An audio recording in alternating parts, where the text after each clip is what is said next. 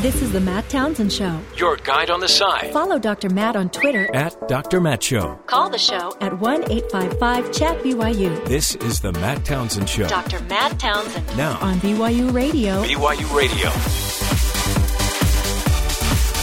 Good morning, friends. Welcome to the Matt Townsend Show. Man, have we got a good show for you today. We got the, we got some big wigs in studio today. So we're all sitting up straighter. James is actually almost wore a collared shirt today. We're that serious. Uh, we're going to be talking about um, a great program, Granite Flats. I'm sure you've heard about it on BYU TV. It's going to Netflix, my friends. It's being picked up. So director of content here at BYU uh, Broadcasting is going to uh, be joining us, Scott Swofford. We're going to pick his brain, try to figure out how does a BYU program handle Hollywood, and how, how does Hollywood handle BYU? It's such an interesting little uh, issue going on, opportunity really going on. We'll be talking to Scott today. A little bit later, we're going to get into uh, a book written uh, by uh, Clayton Christensen, who happens to be at Harvard. He's one of Harvard's top consultants and professors, actually. And Karen Dillon co authored a book with him about uh, entitled How Will You Measure Your Life? So we're going to be hearing basically the ideas of one of uh, Harvard's top professors and finding out about the importance of knowing and answering the question how do you want to influence the rest of the world? That'll be on a little bit later in the show. And also how your language impacts your life. Boy, I got a show for you today. Now, here's the deal I'm shaving, I shave in the shower. I'm a shower shaver. Wow. And I about, I think I shaved my chin. I really off. don't know what to do with that information. I'm just giving to the whole population. Okay. Just because, you know, you never know when Right. they want to know how you shave. Sure. You never know. Absolutely. But I, um, I shaved my chin off. Just shaved it right off. That's what's different this Uh-huh. morning. I'm chinless. I shaved one of my chins off. It's a great way to lose a chin. Now, we talked about how the uh, FDA approved a uh, Uh-huh. Injection drug to get where you can you can inject into your chin. Yeah, that was rude. That you brought that up. You said I I thought that. maybe you could use that. It'd be useful for you. No, I didn't. I just needed a new chin. Is what I needed. But it honestly, it drives me crazy. I can shave every day, my entire life, and the day like I'm going, I have a TV appearance tomorrow. Shave my chin off. How do you make up around a chin? You know what I mean, James? Answer that for me. First world problems, Matt. They they could use some spackle and I'm just fill ask- in the divot, right? Is Like there drywall? a divot? You called it a divot. It's kind of a divot. You You're took a chunk out of your chin there. I'm going to ask Scott because Scott Swofford coming up. He they have a lot of makeup on Granite Flats. They, They have do. professionals. Maybe he can lend me some makeup person to put my chin back on. Uh, it's embarrassing, but you know what? I can't do everything. I can't shave and do a radio Yeah, show. maybe separate the shave and the shower. I would, but it's efficient, Okay, I yeah, I see that. highly ineffective. You lose a chin. What I need is a mirror. That could be helpful. Yeah, how do you're- you do it without a mirror? I don't understand. I do it by feel. Hmm. Ha- So, you, do you like feel where your sideburns are? And then No, go up I, I that? don't. I don't do my sideburns. I do those in the mirror later. Oh, okay. but I get the rest done. It's all by feel. That's how bla- that's how bald people do it. Just feel their way around. Maybe they don't. I don't know. We bring you the best news, folks, and the best information to help you grow a healthier beard and lose a few pounds in chin. Maybe weight. some plumber's putty. If you're going to continue to shower, it's more waterproof. Okay, That's, a great idea. Spackle, plumber's putty. Yeah. You got a lot of options, Matt. Silicone. You guys Just you're go not- down to the hardware store. You know, I ask thought I thought you'd help, but you're not helping. this is a serious deal. I could have bled to death. No, you probably wouldn't have. Well, no one's up in my house. I could have fainted Well, that could have happened. in the shower. You are a, Matt Townsend dies in the shower. a frail individual. Uh, weird, lost his chin. Whatever. anyway, crazy story going on in uh, in um, the trains in Philadelphia. Yes. a crash. Talk An about. Amtrak crash in Philadelphia. At least six people killed, more than 140 hospitalized, including eight in critical condition. sheesh. The train derailed Tuesday night, uh, Philadelphia's northeast neighborhood. The mayor says, We don't know what happened here. We're not going to speculate. Uh, added that the scene is an absolute disastrous mess. It was a, uh New York to Washington D.C. line. I've been on that pl- that train before about that time. So that's a lot of people do the little, you know, the late trip into from DC to New York and holy cow. Seven cars came off the track. Uh, all the appropriate agencies are on site now trying to figure out exactly what happened. A, uh, uh, a employee from the AP was on. He's not a reporter, but he works for the AP. Was on the train. He said it felt like someone just slammed on the brakes. Oh my heavens! And luckily, they did say that. Luckily, there wasn't a fire. A lot of times, there's a fire on these at the very end, and um, if there had been a fire, there would have been a lot of fatalities because 146 people hospitalized. Yeah, if you see any of the pictures, it's uh, obviously a mess when the train derails. Oh well, our prayers go out to them. That's uh, another. I mean, this is the thing about every what week we have a tragedy. So there's the next tragedy. Uh, Jeb Bush announces that he will not attend the Iowa straw poll. Whoa, is Jeb going to give up on Iowa? He uh, he will be attending an, an event in Atlanta on the same day. Okay, so Jeb's is weird. seceding. He, he's he's giving up on Iowa. You don't. You do not do that. Jeb Bush is the first well-known Republican in the 2016 presidential field Yeah. to officially opt out of the straw poll. Uh, the national uh, event, I, don't know. It's, it says it's drawn criticism over the years. Yeah. Is it really that important? Well, the whole a lot of people are saying why is Iowa? Why do they have this much power? But the straw poll is the beginning of the Iowa power, and you just play the game if you want to win Iowa. It's a historical Yeah. thing. They they were the they were the first, and they've gotten all this attention over the years, and so they've continued. Uh, Mitt Romney skipped the straw poll in 2011. Look at how did he do? He lost. Oh, oh, that's right. Good point. Uh, Bush Senior and Bush Junior both won the straw polls in '79 and in '99. Interesting. So they're not listen. Jeb, Jeb, Jeb. listen to your father. Get to the straw poll. Uh, what is it? Hillary Clinton hasn't answered reporters' questions in three weeks. Well, you know what? You talked about this. before. I did. the Why? But she. Why? Come on, Hill. So Washington, the Washington Post reports that during 30 days of Hillary Clinton's official campaign, she has answered precisely eight questions from journalists. Once more, uh, all those questions occurred in the first week or so of her run. For the last three weeks, she has answered no press questions at all. As for the questions Clinton has answered, don't get too excited. None of the answers were in depth. Clinton answered a question about the release of her economic plan by saying, "We have a plan for my plan." She, but you know what? She's pretty much the only one running in the Democratic Party, and Hey, don't forget Bernie. oh, sorry, and Bernie, Bernie Sanders. and Bernie Sanders, and maybe Martin O'Malley, maybe. But but why would you start answering questions? I mean, what are they? Gonna, it's only the press that wants the questions. Absolutely. I mean, people do too. But Yeah. hey, she's got nothing to lose here. I, I'm going to start not answering questions. Six, what, eight questions over the last 30 days. I've answered more questions than that. Absolutely. I should run. Harry Reid, Yes. minority leader in Is he the still Senate, around? he is not happy Uh oh. with the way the NFL has uh, gone after Tom Brady. Really? He's not happy about Hold the way on. the NFL. Harry Reid's going to get involved in the Brady scandal. Yes. Why? He says he goes, I find it stunning that the National Football League is more concerned about how much air is in a football than with a racist franchise that Okay. degenerates Native Americans across the country. With the Redskins, the Washington Redskins. Okay. Reid, This he said this on the Senate floor. So he took Yeah. you know, business time, official time to discuss this. The Redskins' name is racist, so I wish the commissioner would act swiftly and decisively and change the name of the DC team as he did about uh, not enough air in football. Act as decisively as you did about Hmm. Okay. deflated footballs.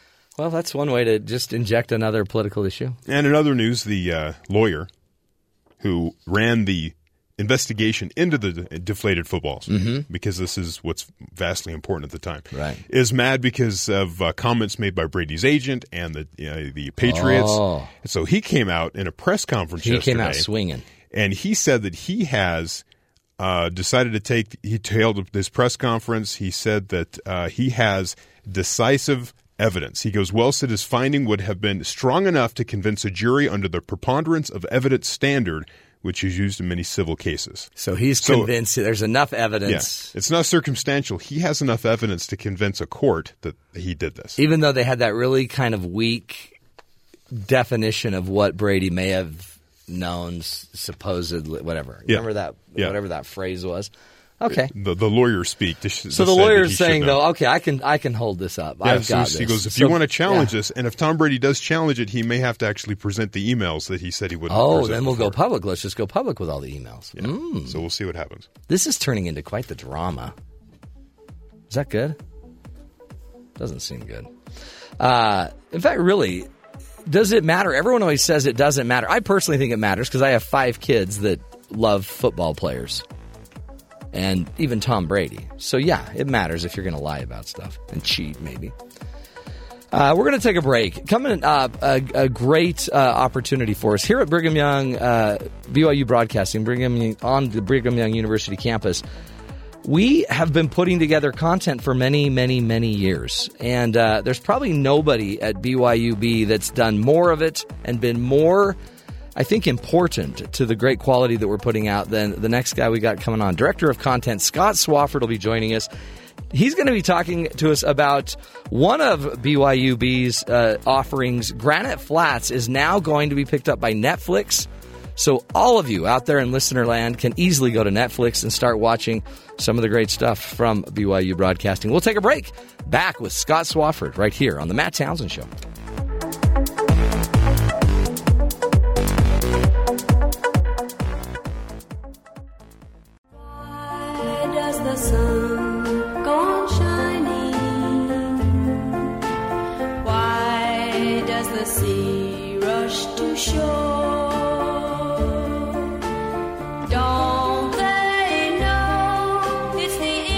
Welcome back, friends, to the Matt Townsend Show. Okay, tell me that's not taking you back. Okay, imagine 1960s, kind of a spy thriller. Would you be interested? Would you be interested in a family friendly spy thriller from the 1960s? Because, folks, it already exists. It's called Granite Flats. BYU TV has been, uh, has, this is now the third year they're starting of the show Granite Flats. It's now set to be released on Netflix on May 15th. And we've brought really the creator of the, the show, the director, the guru extraordinaire, Scott Swofford's here with us today. Scotty, how are you, brother?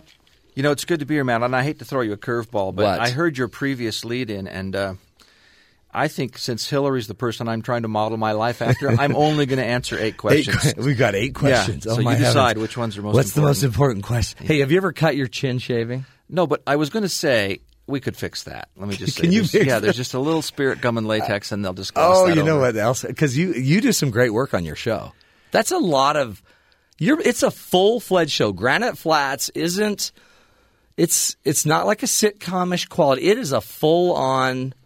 It's a movie every week. Yeah, New York Times called it eminently watchable. And Exactly. the Salt Lake Tribune said, "See, I told you it was great, and now Netflix thinks so." And it's, uh, so we're getting a lot of great reviews, which is nice. It's nice to have your work recognized by at least your peers. Well, this is what you've always wanted.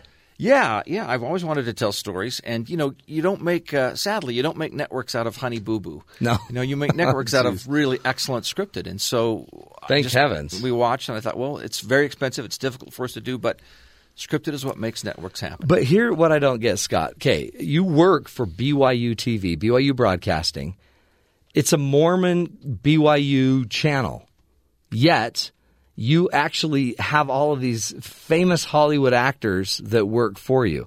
Why would Hollywood actors like Christopher Lloyd, Parker Posey, George Newbern, why would they want to do work with BYU? You know, we did the Today Show last Thursday, and Yeah. then after that, we did a New York press event.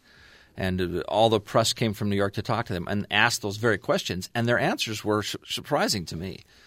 Uh, they said things like, um, it feels different when you're on that set. Uh, the writing is so good. It seems to have a heart. Uh, in one of her interviews, Parker Posey actually said, "Yeah, it just feels kind of righteous, you know, this show." And I said, like it was. I thought, oh, well, that's funny that we use that in quotes.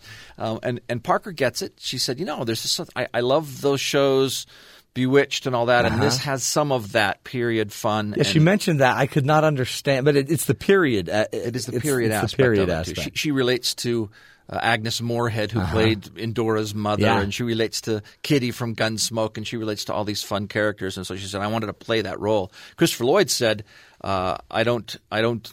Uh, Get good material very often. Oh, interesting. Because Christopher Lloyd could make so much more money doing any, like anything, Comic Con. Yeah, hanging out. embarrassingly, about fifty grand to show up in a DeLorean at Comic Con in, a- in a weekend, and I can't pay him that for a season. Isn't so that interesting? It's a it's a fascinating reality. Um, and he just said, I, "I love the material. What more could an actor want? I, I believe in it. It's literate. He gets to teach kids Shakespeare and and uh, Whitman, and so he said, I Uh-huh. Love this concept." Is it because this is Granite Flats, but your goal is is bigger than even that. Your goal, what is the goal for you for BYU Broadcasting, BYU TV? What are you trying to do? Well, you know, until about 2009, we were the Keeping You Connected network, and we were just Right. trying to talk to BYU alums, and, and hopefully our BYU radio audience is larger than that. Yeah. But, but then in, in 2010, our ownership said, hey, hey, you have this amazing platform. You're in 60 million homes. You're in 800 cable systems. Uh, you've got every we've got apps on every possible format. We have more apps than know, ESPN and. CNN and everybody else because we have an aggressive digital department. You got this big megaphone. What are you going to do with it? Why don't you start talking to uh, people of faith and celebrate the good in the world? We have this article. Mormons have this Right. article of faith that says, "Let them worship how or what they may." Yeah, whatever. Why don't we talk to everybody, all people of faith, and and talk about issues of belief and struggle and striving and trying to be better people? And so Mm-hmm. we condense that into a slogan called "See the good in the world," and that's what we're trying to do, and not the good in the BYU world. No, yeah. So it doesn't because what's amazing too, like about Granite Flats, is it's not even it's written by a Buddhist.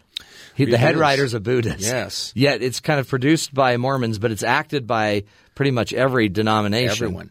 The first season, the writers' room had a, an Orthodox Jew and a lapsed Catholic and a Buddhist and two Mormon kids and James Shores, who was the creator of the original idea. We all sat there and, and we'd wrangle plot, and then someone would say, literally, discussions about faith among this group was pretty interesting because I bet. we'd say, you know, we ought to think about this, and, and someone said, well, well, we'll pray about that tonight. And I imagine John in the other room going, Yeah. Nam Renge and you know me saying, like, Heavenly Father, help us with this Father. show. Right. It's just such a weird world that we're all trying Yeah. to figure out our spirituality. But what comes out of that is what I think is a really universal celebration of the things that matter, and Granite Flats has tried to be that. That's cool, and it's it's also interesting. You have meetings about the tone We do. because you don't want it. It's but you want to talk values, but you want to talk. You want it to feel natural.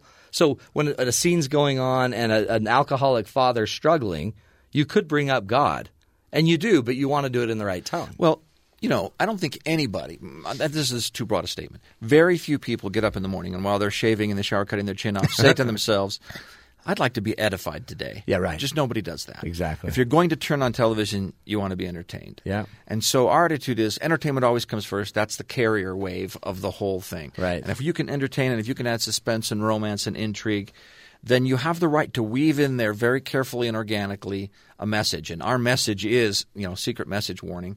Our secret message is we're all struggling here on earth and banding together and talking about faith and, Yeah. and what's right and what's wrong matters. And so I can weave that into that discussion.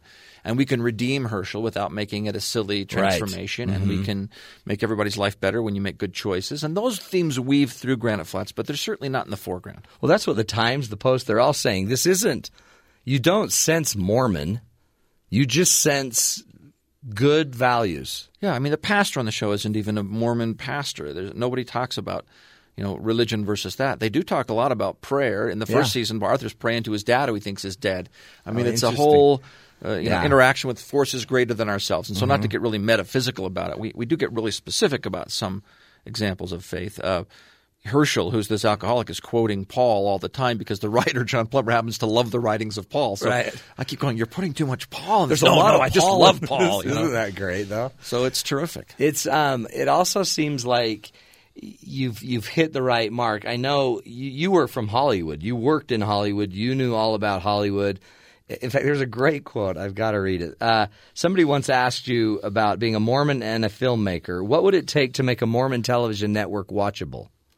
And you quickly, flippantly answered about three hundred and fifty million dollars. Yeah. You have a lot smaller budget than that, and yet you're now making watchable TV. Did you think this could happen? No, no. I thought we would do some really respectable documentary work. Yeah, like National Geographic kind of stuff. My predecessor had done amazing work there, and I thought we'll do that kind of really solid documentary, and we'll.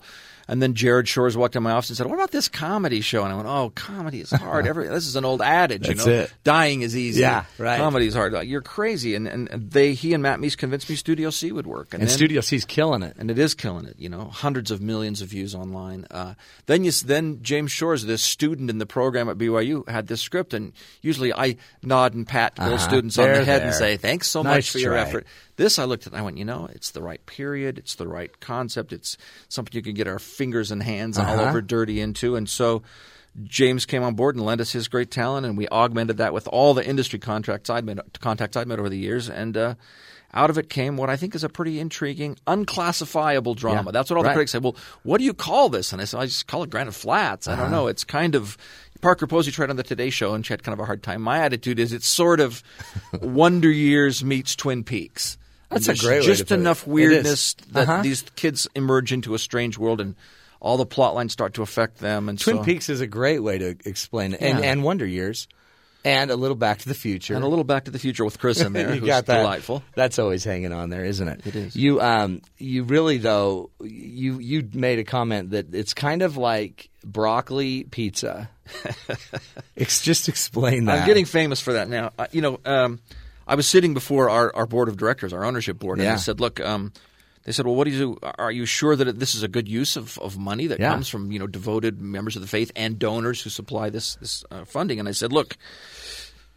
Our kids want to eat pizza because it's tasty and it's yummy, and we want them to eat broccoli because it's good for them. And so BYU's attempt is to make broccoli pizza. And if the broccoli content gets too high, they won't eat it. That's right. No, yeah. And if the pizza content is predominant, then we have no business There's no spending you value. Mm-hmm. know, important money on that. So, so they just laughed, and then one of them said, uh, "Well, what's the uh, what's the pizza for that audience?" And I said, "You know, it's not sex and violence because Uh-huh. they're not doing that. It's romance, it's suspense, it's adventure, Yeah. it's all the things, it's comedy, it's all the things we're allowed to use as as people of faith in our life." So.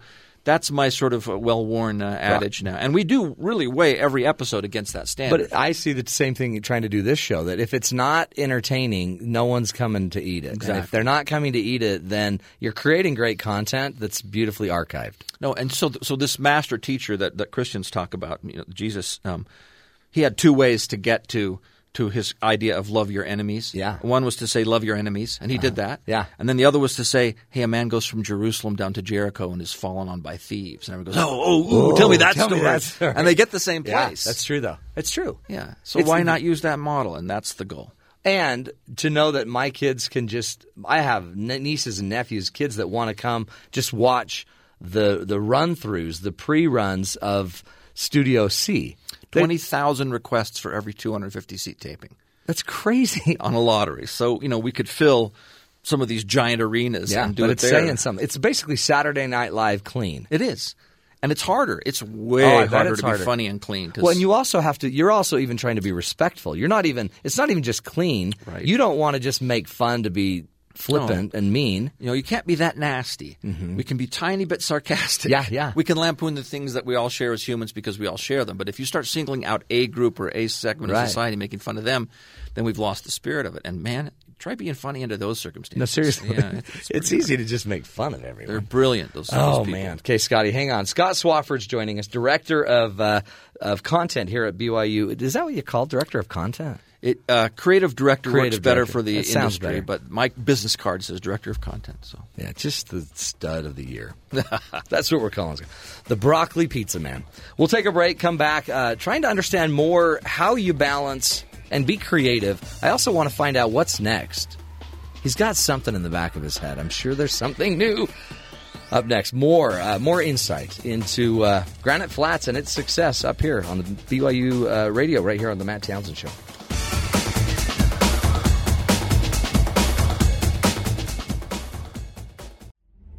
I understand the large hearts of heroes, the courage of present times and all times. How the skipper saw the crowded and rudderless wreck of the steamship, and death chasing it up and down the storm. How he knuckled tight and gave not back an inch, and was faithful of days and faithful of nights. And chalked in large letters on a board. Be of good cheer. We will not desert you.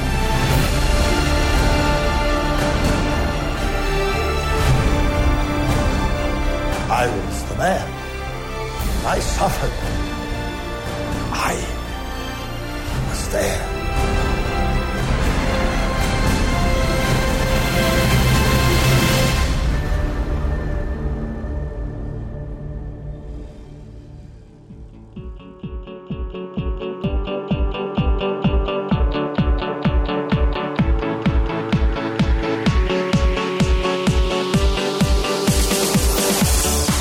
Welcome back, friends. Ooh, just a little taste, just a little taste of Granite Flats. Again, Granite Flats uh, is is a, probably is it the most successful thing they've done at BYU TV? Scott Swofford. It's all the critical acclaim and all the earned media and all the press attention that we're getting have come from Granite Flats.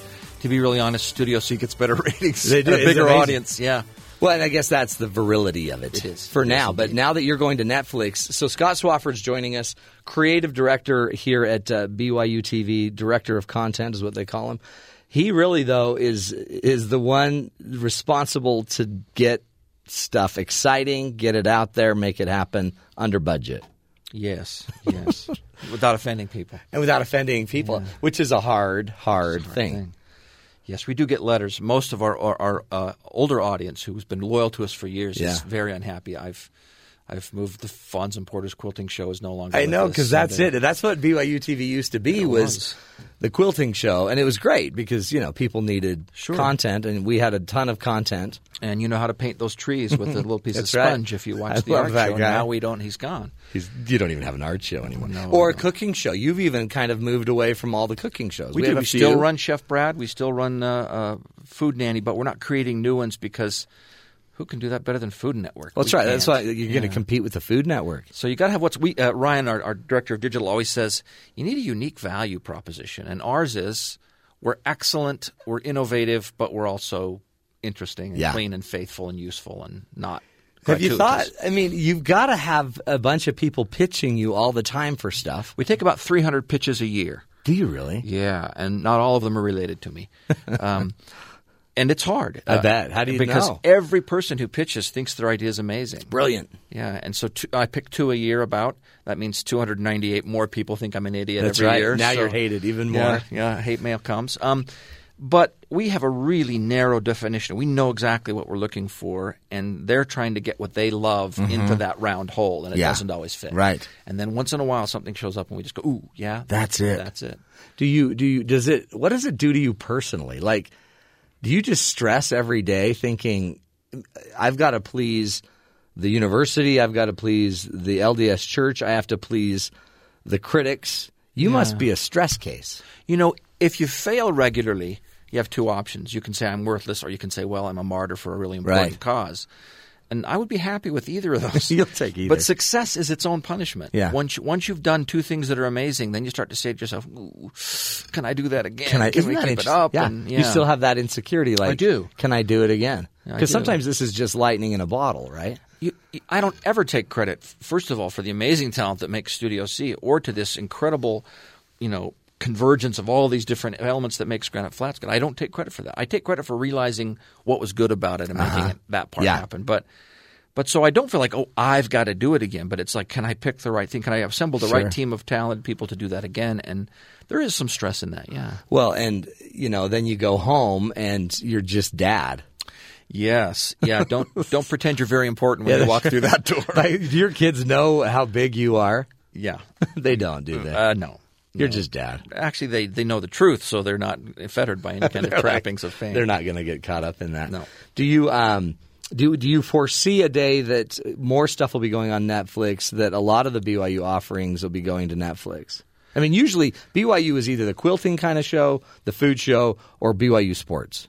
Yes, that is that is our base. And you, your goal, it seems like, is changing that, trying to we are move that. slowly expanding our existing audience. I mean, we have a really loyal studio, obviously a lo- Yeah. loyal Studio C following, a loyal Granite Flats following. Five hundred thousand views per episode. Is that right? Of Granite depends. Flats? Yes, depending on the That's on crazy. the episode, and and then you know BYU Television has about five hundred thousand visitors every month that just show up and watch whatever's on the air, Yeah. the base level.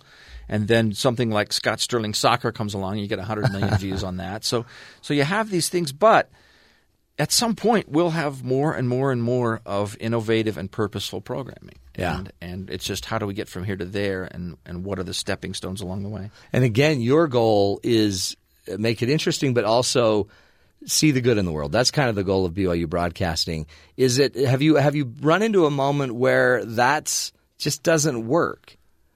Yes. Where you where like the quality of what Hollywood's kind of wanting, or not Hollywood, but just the audience entertainment value doesn't always jive with seeing the good. It's uh, we we went to an industry conference on purpose. It was called the Variety Purpose Summit, Uh-huh. and uh, we were. I'm sitting there with a guy who did How to Train Your Dragon 2 and Earth to Echo, and Oh, my and the, and Michael Flaherty from uh, Walden is sitting next to me, and they're going down the row and saying, okay, after this long discussion, well, the hard Christian right is saying. We don't care if it's good or if it's innovative or if it's interesting. We just want to know that it's Christian. If you're talking about Christian values, we'll buy it. So creative excellence is diminished and you know faithfulness to their belief system is high. Well, that's not an option for me. Yeah. There's a lot of guys doing that. That isn't unique. right. So on the other end of the spectrum, there's a lot of people who are saying, "We know what they want. Look at Game of Thrones. Look at Walking Dead. Look at all that. Great writing, great acting, constant nudity, constant sex, Yeah. constant language. That's what the audience wants. Give them that." I'm riding this really dangerous no man's land. So I'm sitting there, and this they said, "Okay, well, one last final statement." I'm, I'm preparing my final statement. The Earth to Echo guy says, "Yeah, you should go see Earth to Echo." The you know Dragon guy says, "You should go see the Dragon." Michael Flaherty, who's sitting next to me from Walden, if you don't know Walden, it's the Narnia stuff, everything. He says, "One thing, huh? Yeah, uh, Studio C on BYU TV. That's the one thing I think you should go watch." I looked at him like, What? "Wait, wait, Are is you this a paid serious? consultant?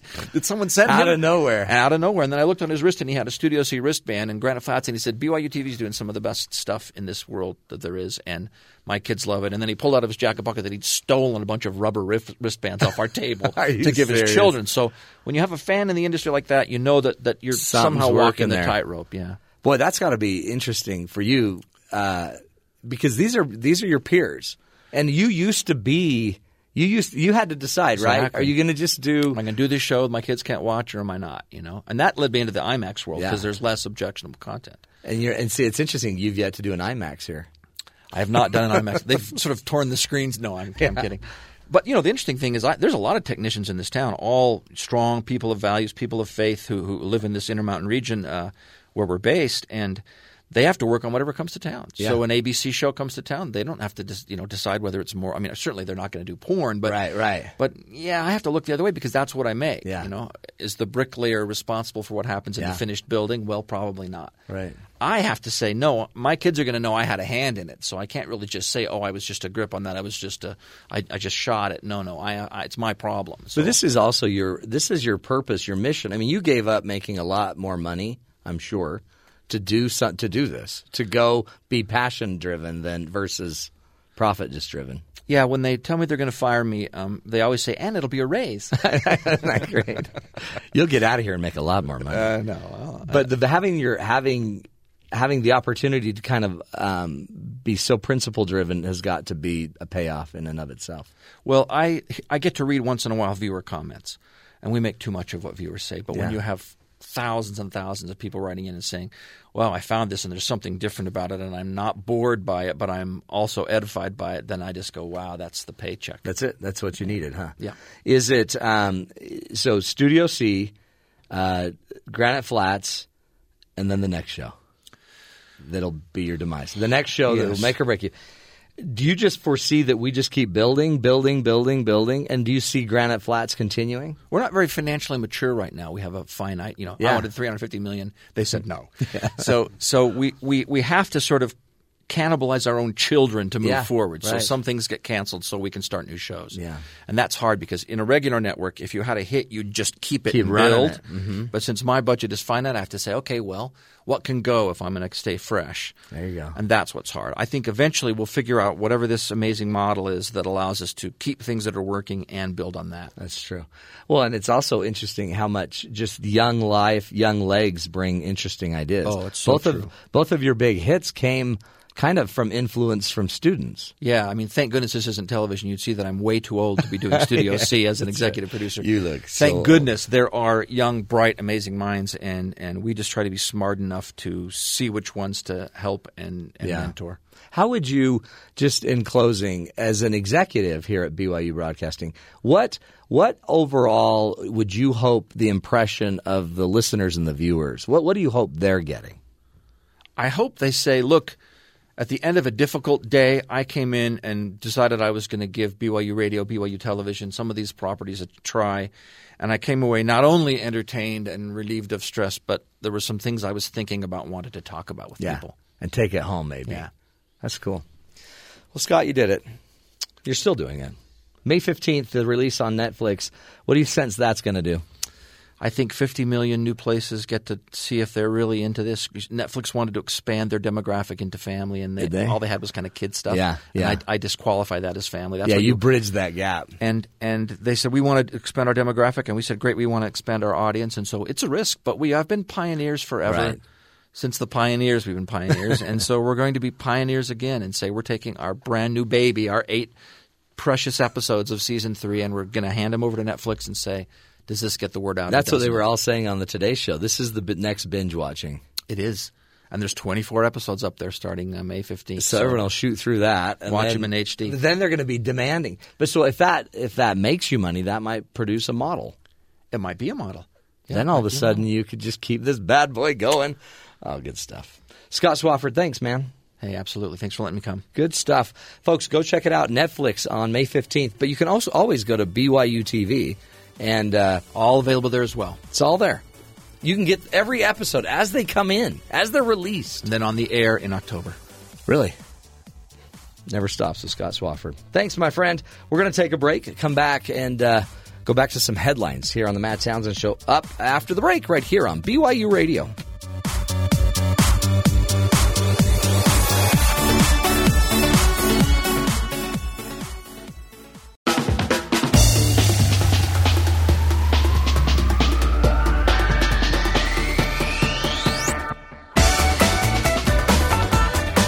Welcome back, friends, to the Matt Townsend Show.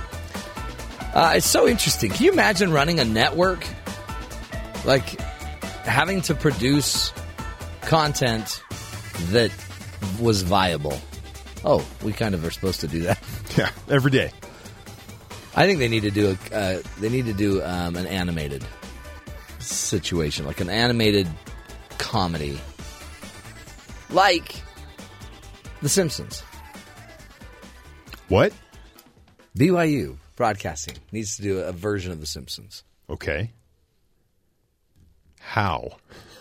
Well, we have one of the greatest animation programs. Yeah, in the yeah, yeah, country. yeah. The animation content, like the Yeah, the, then the you- spoken word well, needs to it- be it's different. Easy, it would obviously. probably be easier to go make cartoons for kids, right? But that's not. They we need adult. You want adult Animation. animation in the sense of like The Simpsons, but it can't be that No, coarse. I guess is no. So it'd have use. to be, you know, It would have walk the fine line. it. Yeah, dealing with the real life issues. And that's my question: is could you do something like that and still walk a line? Because the, the the reason the Simpsons or like the Family Guy and those Yeah. shows are successful is they don't walk any line; they just do what they, yeah, want. They just are always crisscrossing. and then they the line. wait for the network censors to tell them, uh, "No, back off." I mean, all you have to do is really follow someone's life that's really hilarious, and then just mimic it. Are, are you positioning for the Matt Townsend animated Mm-hmm. feature, My life's pretty comical. the Doctor Matt Show? you could do a whole segment about Cutting your chin Cutting off, your chin off. right? And then the plumber's Uh-huh. putty silicone which would be. to try to fill I'm in just the saying, divot. if That they need divot. Wow. content, shush. You really squared off the chin there. You know, I won't even tell you how it happened. I was right in the middle of tossing my razor. I like to shave my right side, then oh. toss it, a little then show catch off. it, and yeah. a little showy. yeah, a little showy. It's all right. No one can see it because I'm in the shower. Yeah, but yeah. But I was showing off, and the blade came down and took off my chin. use a straight blade, Yeah, a straight edge blade. straight there. edge. Just use a switch I mean, a lot of people don't use those today, but I use this straight edge. That sounds like an awful combination. You're in the shower and you're tossing around a straight edge.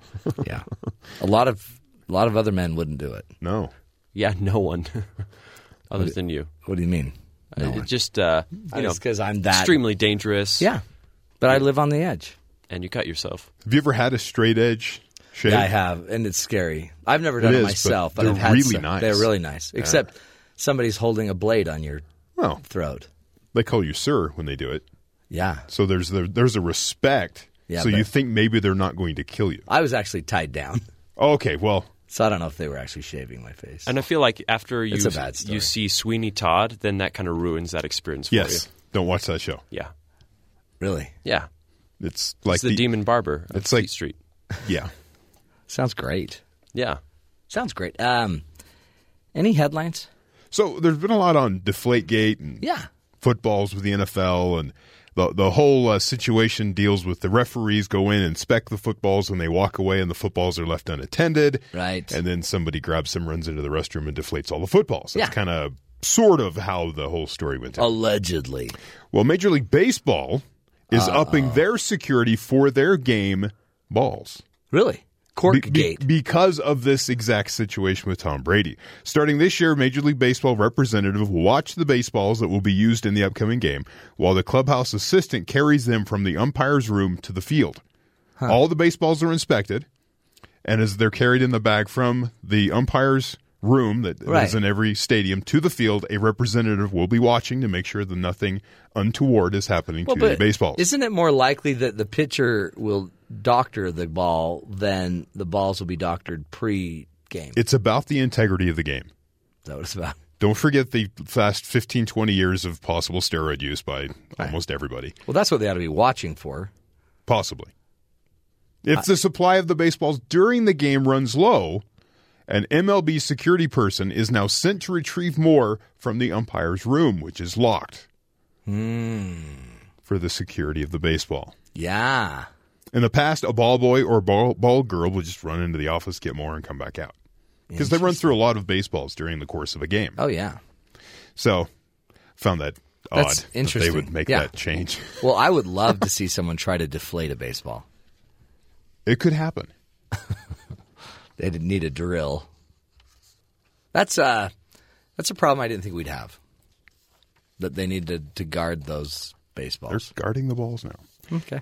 Rand Paul, Yes. his uh, he had an aide that decided to take things into his own uh, hands in kind of defending his candidate. Oh boy, here we go. What happened? On Monday, trackers from the Democratic opposition research group American Bridge 21st Century went to a Senator Rand Paul event in Londonderry, New Hampshire.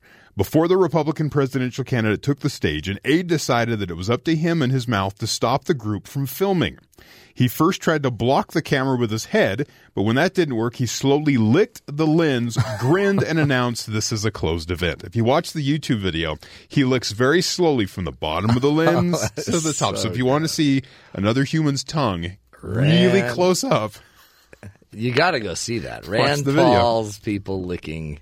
licking camera lens. Why? I mean, of all the things you could have done, Yes. did you? Where did you think I'm going to lick the I'm gonna lens? lick the lens. Here we go. This is going to go. This is going to be so great. did he not realize that the camera was filming? Yeah, I think he did realize it was filming. Did he not realize that we would then see his tongue lap up a lens? Yeah. The headline sounds really cool, though. It sounds like a, a trailer for a summer film, you know, a blockbuster. Well, what would that? What would the name of the film be? Um, Lens licker. Lens Licker. This summer, Rand Paul's aide takes everything into his own hands, One lick at a time. decides he needs to take it on himself to stop the filming. See? One man against all odds. I mean, you know how Secret Service have to take a bullet. Yes. Well, there's a. There, They have to be the willing idea, to. yeah, you're willing to. There you go. That's the. But this guy way. had to be willing. Like, did he put in his contract? I am willing to lick a lens. I will you." lick a lens for you. I mean, seriously, Rand, I will lick a lens if I have to. you hope he's on. I think he's on the New Hampshire kind of organizing committee Yeah. for Rand Paul. You'd hope he gets kind of promoted for You that. know what? That Maybe guy. to the You know, if Rand Paul wins, he will be the speaker. He'll be his uh, press secretary. Really, he'll the just, lens licker. He'll be the lens He'll lick everyone's lens. Jimmy, we need this lens licked over here. It's just kind of gross. That's pretty classic. But a closed event, you should know. If the event is closed, your camera will be licked. Uh, in other news, North Korea's defense chief Hyung Young Chol Who? who? Hyung Young Chol. Why do you make me do that? Come again? Has reportedly been executed with an anti-aircraft gun for disloyalty. What? He showed disrespect to leader Kim Jong Un. He fell asleep during a meeting, and then he uh, mouthed off to the the ultimate, most gracious leader, whatever he calls himself. So he's disloyal. An anti-aircraft talked back, gun. and he fell asleep during a key meeting, and they used an anti-aircraft gun, reportedly in front of What is that? Like a five hundred thousand caliber gun? something like that. Really, That's it's crazy. Yeah, way too much. This reported by South Korea's Yonhap News Agency. So this is coming from a source, Unbelievable. not from just rumors. Believable. But yeah, so they uh, He'll kill. He, He's killing his people. yes, and there's reports that there's many many people he has he has killed in the last few months Wow. going along. Just he, Be grateful you're in America. for That's that's sake. how he re- keeps power. Is he keeps uh, keeps some fear out there that he's going to do whatever he wants and people will follow him. So Jeez. That's scary. I, by the way, if you guys mouth off to me or fall asleep, I won't shoot you with a 50 caliber lens. okay, thank you. I uh, 50 caliber gun. I will lick your lens though. Gross. I just right then, right when I said lens, Did you I see was- it? I saw it. That's just gross. It's just nasty. By the way, yeah, use your words. Don't. That's what my mom would say. Use your words, not your tongue. You don't need to lick each other. But you've done that with your brother. Like if you want to have, if you want to have the last cookie, you just lick it. Nobody goes near it. Gross. That's how you win. That's how you win. One lick at a time. It's hour number one, folks. It's in the can. It's the Matt Townsend Show. We'll be back. Hour number two. More ideas to help you find the good in the world right here on BYU Radio.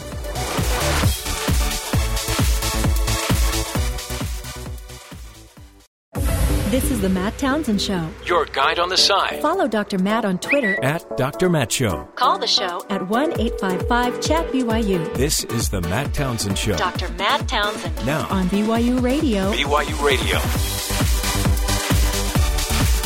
Good morning, friends. Welcome to the program.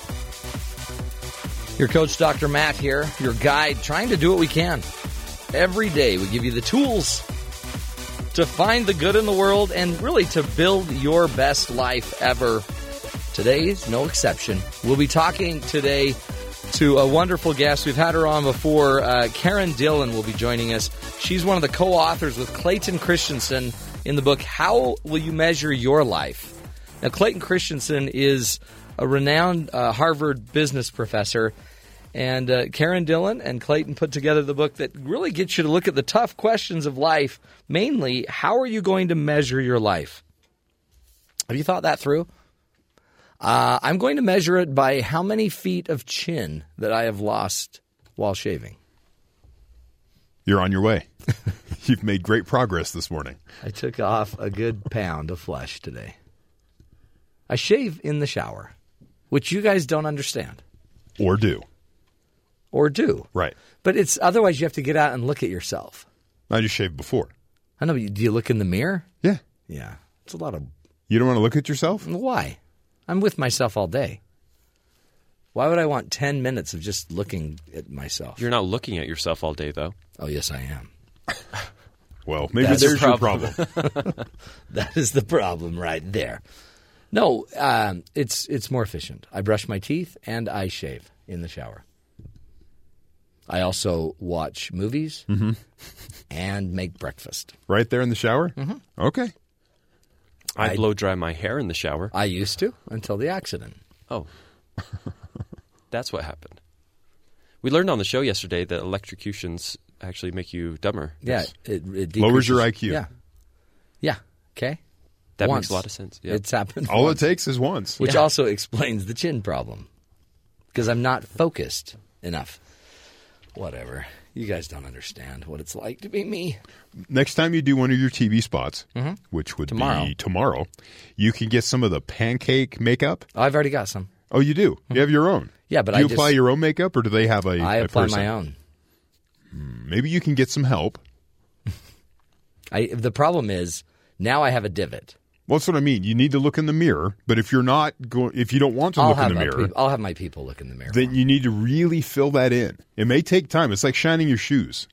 It takes several weeks of hard work and really putting in the effort You're not helping here. to really get a nice level fill on that divot. I don't mind putting spackle on my chin. I mind it when we have to sand it. The sanding always bothers me because you need a smooth. I would use a belt sander because you've made that pretty smooth right there. You got a nice level Yeah. edge. You could use that. This is why I'm going to probably need to grow a beard. Except then we found out Yeah. what's in beards and a lot of uh, bacteria. Have we talked about that on the show? No, because I couldn't figure out a way to stay away from I- the well, story I- of we've how got to works. talk about that today. We've got to bring that up. Okay, So I'll bring it up at nine o'clock. Okay. And I'll do it in a very Clean um, way. friendly way. Let's just say if you've got a beard out there in beard land, Wash your beard. wash your beard Or and- just shave it off. and don't touch your beard all day. Yeah. I think it's because We'll people bring it up. touch their beards. So Yes. much. We'll bring it up. Yeah. We'll discuss it in depth as you are exploring ways to camouflage Mm-hmm. your newly. My my new injury. It's like a divot. It's like you went golfing Okay, got it. and you decided Move to. on. It's just a divot. The thing is that when you go golfing in the golf cart, they usually have filler sand. You could Yeah, just used replace that. your divot. Replace your divot. Why didn't you do that? Well, That's I would. really rude of you. I think my divot. I th- you know how like when you divot, you like send a wad of dirt Turf. and turf down the down the fairway. So I have to go pick up my turf. I should didn't- have picked up your piece of chin Yeah. and put it back. my chin piece. Yeah. Replace your divot. Okay, got it. Man, rude. Anything going on in the world other than my chin? Yesterday, uh, the U.S. and Russia emerged from their most extensive high level talks big. in years, Yes. vowing closer cooperation on Ukraine and Syria, Were they hugging? but unable to point to any breakthroughs or new approaches to bridge the major differences separating the two powers. So they had a great meeting, one of the biggest of all time, and they can't think of one thing that they did that actually shows that they're I don't know if it was one of the biggest of all time. Biggest in what I just recent. said. It said biggest in recent memory. Well, recent memory would be, you know, I guess the last since Hillary Clinton was Secretary of State. It would have been bigger if the president met with Vladimir Putin. Yeah. instead of the Secretary of State. But this is one of the bigger ones in years. Mm-hmm. And there's been a lot of tension. There's tension between the countries, Yeah. between the governments. Um, the atmosphere was cordial. The tone was promising as U.S. Secretary of State John Kerry held eight hours of talks with your favorite and ours, President Vladimir Putin, Vlad. and his foreign minister in the Black Sea resort of Sochi, which where the Olympics were held. Uh-huh. And they may have been using some abandoned uh, Olympic venue. Yeah, prominent ghost I wonder if now. they competed because Vlad likes a could good have. competition. Could have done some Hey, skating do you want something. to uh, throw the javelin? It's Kerry's first trip to Russia since uh, Uk- the Ukraine crisis began, coincided with the 70th anniversary of the Allied defeat of uh, Nazi Germany. Both sides hailed the virtues of the U.S. Russia engagement. This is a, a great time for us to be together. Yes. yes, we're talking, and they. You know what they need to do is hit the reset button.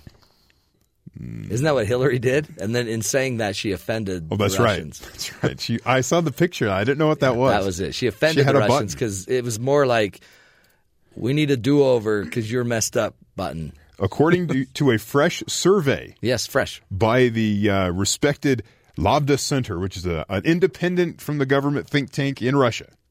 Right? They do polling of the population. They they make Uh-huh. specific point that this is independent. Allegedly independent. Fifty nine percent of Russians now see the United States as a threat. That's up from forty seven percent in two thousand seven. Interesting. Of course. Of those, 31% believe the po- in the possibility of a U.S. mil- military invasion and occupation of Russia. Wow. Really? That's what, it says. Do they not get that we can't even invade Texas without a big brouhaha? Right. We tried. So how could we ever invade Russia? Absolutely. But they feel an invasion is mm. possible. A report written by the deceased Russian opposition leader Boris Nezhmanov Who? estimates now I believe he's the uh, gentleman that was shot outside the Kremlin, if you remember that a few months Yes. back. Oh, yes. He uh, his he's doing this report. It estimates the conflict with Ukraine has cost Russia more than fifty-five billion dollars. According to the report, the annexation of Crimea was the most costly endeavor, ringing in a total of fifty-three billion. Support of the Ukraine war cost an extra billion dollars, and taking care of refugees from the war-torn regions an extra 1.5 billion for the grand total of 55 billion dollars. Wow. For Russia to take this part of uh, the Ukraine. Interesting. Yeah, I found that that number big for uh, the That- small amount of land it is. Yeah. it's just kind of a a peninsula island sort yeah. of It's a lot of moo. piece of land, so they're going after that. Uh, a new study from the Proceedings of National Academy of Sciences Journal found the significant correlation between politicians' favorability ratings and how often they say pleasant words connoting cooperation and general niceness. So the nicer the words are, as a politician, it, the more people think they're nice. Yes. Well, duh. studying the speech habits and approved polls of members of the U.S. House of Representatives, mm-hmm. the researchers determined that the individual words The individual's words who used most strongly predicted public approval were as follows. Okay. Gentle, Hold on, I got to write these Okay. down. Gentle. gentle, Yes. involve, Yes. educate, Yeah. contribute, concerned, give, tolerate, trust, and cooperate. Those are the words. These are the words that give you the highest approval rating based on language in people's minds. I well, I like their gentle uh, and educated review of the words. And then it's this- seek to involve as many as I can in a tolerable way. It seems very giving of you. Kind of makes me Thank you. feel more trusting of you. Do you feel more involved? Yeah, because like we're cooperating to mm-hmm. make a, a I great trust. show. I trust you too. Yeah. There we go. We're now favorable. The study also noted that politicians can expect more favorable news coverage if they say nice things, oh, though the effect takes about six months to kick in for some reason. It's ki- yeah. It's kind of like it's kind of like an antibiotic. it takes some time. You know what? You can just see a politician spending all of this time. Okay, so what words am I supposed to use again? Yeah. Hey, Larry, say gentle a lot. If you say gentle and educate, people Well, are there's- happy with you. There's talking points that I each know, side accuses the other of having. So get results. Then we'll trust you. Oh, talk nice. It's all about your words. It has nothing to do about what you're doing in the office. It's about talking nice while in the office. Yeah, politicians don't actually have to walk the walk. Are you kidding? They just talk the talk. By the way, leave me that list because I need to. Yeah, that, use that may come up with our more guest in the nine o'clock hour. Yeah, for sure. When this it comes to language. Uh, and this I found interesting. A China, a, a theme park in China called the World or the Window of the World has a new attraction that some are just dying to ride. What? It's a 4D death experience. Wow, 4D. Yes. It's designed to give the riders the sensation of being dead, cremated, and reborn. First, the visitor goes on a journey through a morgue.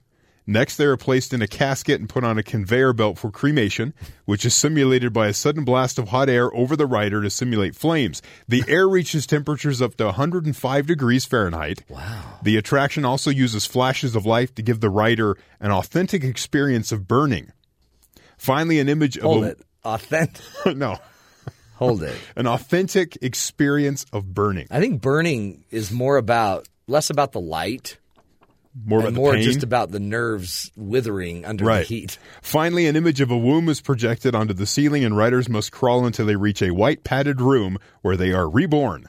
The riders, the ride creators went to great lengths to make the experience as accurate as possible by visiting a real crematorium and lying inside the incinerator. They've also visited 14 wombs. Yes, because it has to be authentic. Honestly, are you kidding? Where is It's this? in China. Holy cow. I got to get there. Well, I, I don't know if you want to do that. That one, is- one last story. People have tried to open plane doors in China 12 times over the last four months. There, well, they just don't know that it's how to stop the airplane. Commercial flight Yeah. has been open more to bigger groups of people in the country because of the middle class growing. They have Yeah. money to fly. They don't understand the concept, and so they they fear, they fear people are afraid, and they go to open a door because they just want to get out.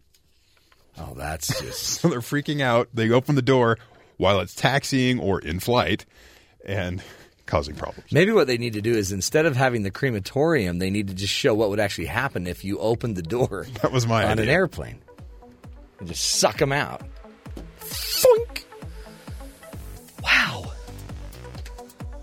Man, aren't you grateful to be an American? Where you don't need to go mimic burning in a. Anyway.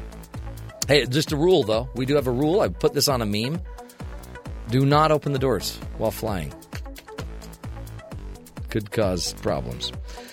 Folks, we're taking a break. When we come back, Karen Dillon will be joining us. She's been on the show before, wonderful guest, uh, past editor of Harvard Business Review, and um, also one of the co authors of the book, How Will You Measure Your Life, which was written with Clayton Christensen uh, and James Allworth. Wonderful book. We're going to be talking about purpose in life and how do you measure your life? How do you measure everything that you have done?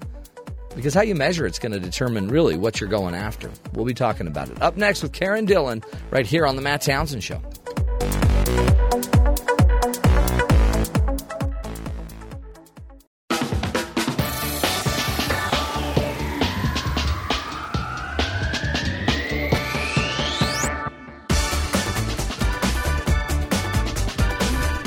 Welcome back, friends, to the Matt Townsend Show. You know, at the end of your life, how are you going to measure what you did? Will it be the number of people that gathered around your grave, the people who will miss you, the money you left in the bank, the money you've given away? Or maybe you just went out with a big bang, skydiving with a panther or something like that. Uh, did you ever consider measuring your life by business theories? In a book that she co authored with Clayton Christensen and James Allworth, Karen Dillon has done just that. Karen, welcome to the Matt Townsend Show. Actually, welcome back. Glad to be back, Matt. Thank you for asking me. You bet. In fact, it was in our last discussion we talked about this book. To me, you've got a really wonderful position. Uh, you were a past editor of Harvard Business Review, a deputy editor. Are you still an editor there? No, I'm a contributing editor, but I'm not on staff anymore. Now you're retired you know, at the I am beach. Retired. I am retired from the classic version of doing work from a nine to five job. That's good. You deserve it. But you also you. had the privilege of working with uh, incredible people like Clayton Christensen, one of my great uh, icons. He's just such a he's such an insightful man. But together, you along with James All, uh, Allworth put together and Clayton put together this book on how you will measure your life now, just talk about talk about the book. What, what are we supposed to understand? I mean, most of us don't ever ask these questions about how our lives are going to be measured, do we? No, I think I mean I think that's one of the key points of the book. It's not something that most of us even take the time to think about, and maybe it seems like the kind of thing you'll only want to think about at the end of your life.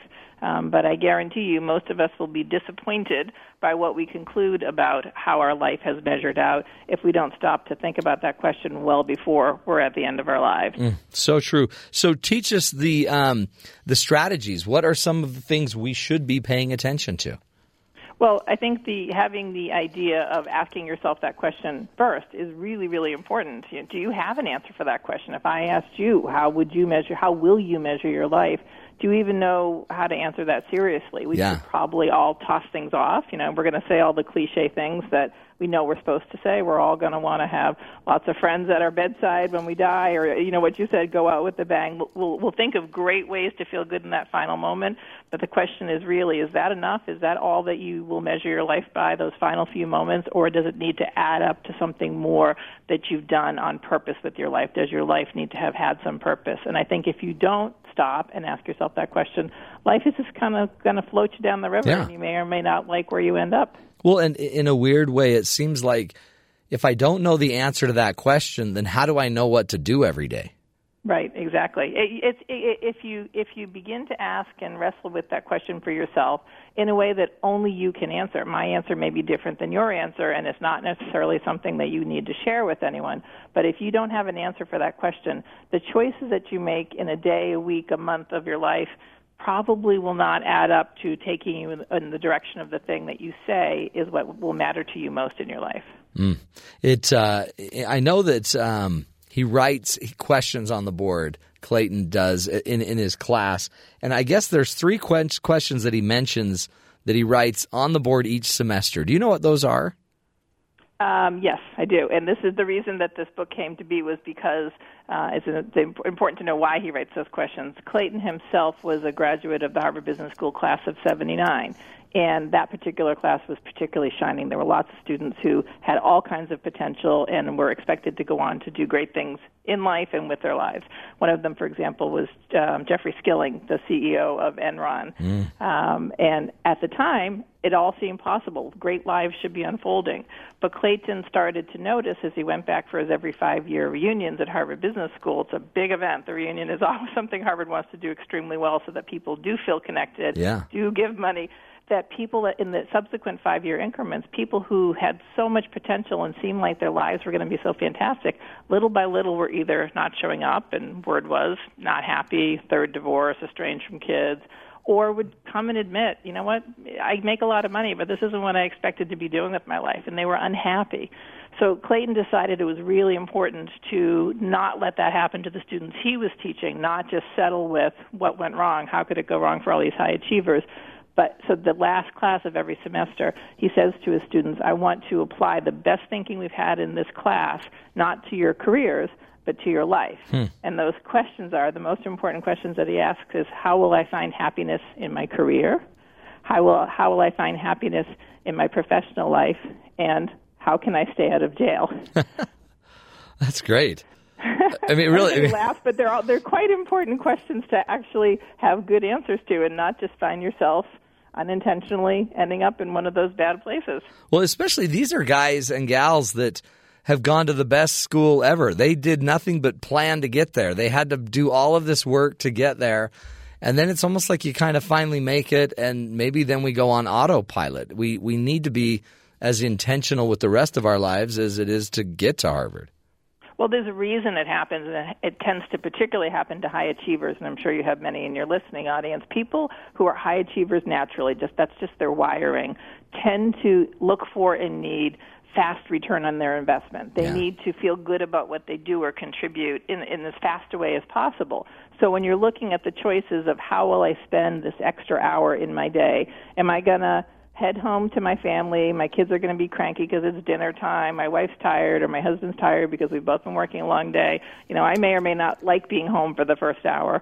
Or am I going to get that report into my boss who's going to say, "Well done," and I know it's going to contribute to my bonus at the at the end of the quarter, or clear off my desk of all the expenses, get them back. There's something about the more immediate gratification that high achievers are drawn to. So when you have a choice of a just discretionary choice of how do I spend my time, this way or that way, so many high achievers just are drawn to the one that gives them faster rewards. It's it's part of their nature. Now that's But interesting. The one that gives Go, no, go no, go ahead.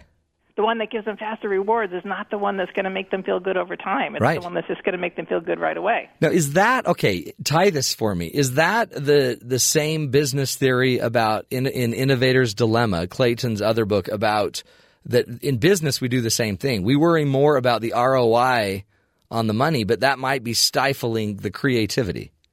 Very similar. It is very similar. It's it, they're both actually. I haven't made this connection, but you've done a good job of making it. They're both saying that we're so focused on immediate returns on everything that we never focus on the long term. And the long term is the only way that companies can. If companies don't focus on the long term until they're in trouble, Yeah. it's already too late. If they haven't made investments that will be long term investments, if they haven't thought about innovating in a way that may take a few years, if they haven't thought about, well, what happens when our most successful product starts to become a little less successful until it starts to become less successful, there are, it's already too late. You Yeah, can't done. scramble and suddenly have another blockbuster. That's very similar in your life, too. You can't expect to have long term returns if you don't invest in long term. So the long term things like family and friends, those take a lot longer to pay Yeah. off for you, but they'll be there for you for a lot longer. And they seem to build the deeper roots too, don't they? They take your life deeper because you're not trying to, you know, cash out every day. You're trying to build the long play. Well, I, I believe strongly, and it's Clay's belief as well, that the, the single greatest source of personal happiness for anybody is our long term personal relationships with friends and family. That the difference between how that pays off in our lives over a long period of time and any short term situation is enormous. And if hmm. you don't have long term investments in friends and family, you will miss something really wonderful throughout the course of your life. That's so good. Oh my heavens, Karen. How fun for you to just because life changing. It was more than fun to work with. Yeah. Clay was was a gift. It, it's he's this sort of incredibly lovely man who happens to be really brilliant and profound at the same time. And I just considered it a gift to be catching the pearls of wisdom from him and having these conversations. You bet. And and then and two, you also sat as as an editor hearing every other brilliant person share their ideas as well. Wow. Man, Karen, we're, okay, we're taking a break. We're coming back, uh, but I want you to keep teaching us. What uh, what are some more things we need to do when it comes to the questions? How will I find happiness in my career, in my personal life? How will I stay out of jail? It's interesting stuff. All, by the way, from the book, the very simple book, How Will You Measure Your Life? Uh, written by Clayton Christensen and our guest right now, Karen Dillon. We'll take a break. Back with more right here on The Matt Townsend Show.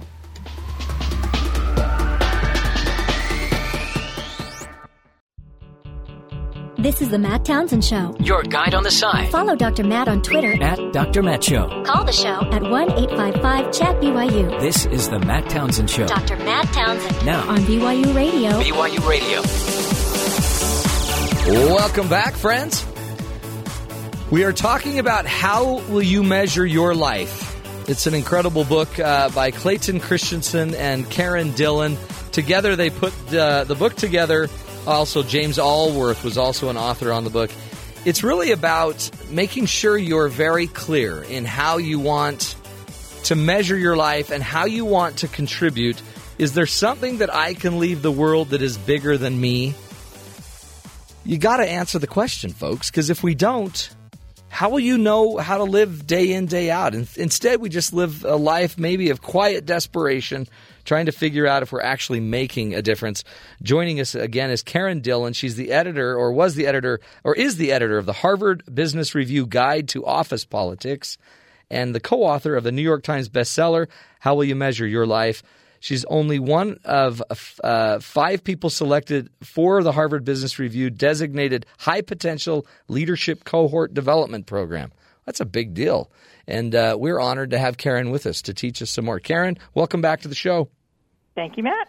Uh, and congrats on being one of the uh, the those chosen to be in the leadership cohort. High potential. Well, I think the interesting thing to say about that is not that I was chosen, but that I chose to walk away from that because of working with Clay on this book. Did you really?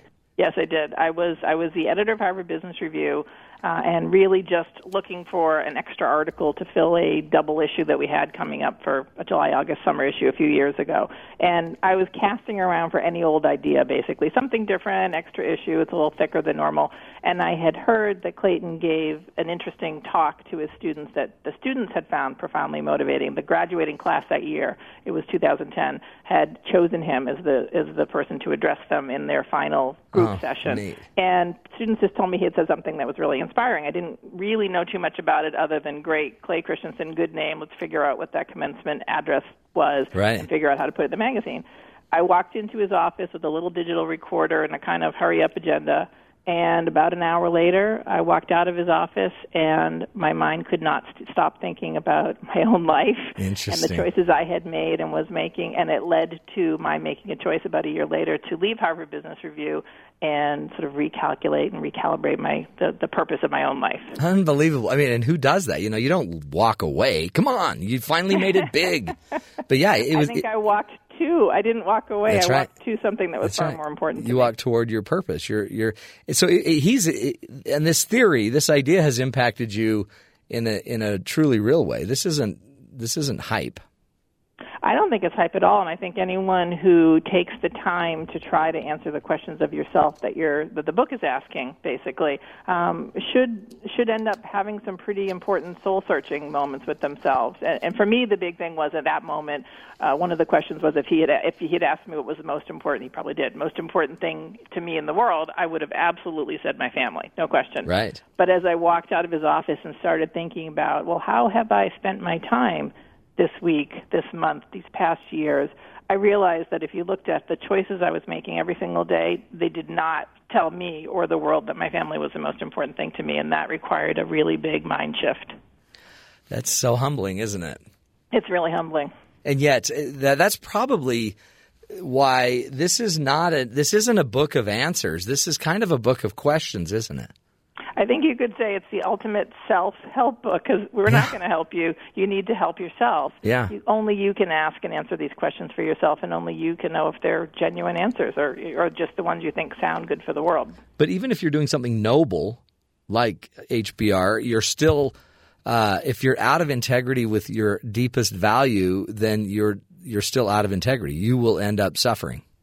Absolutely, I really believe that. I think I think the reason many people find themselves I wasn't unhappy with No. my life.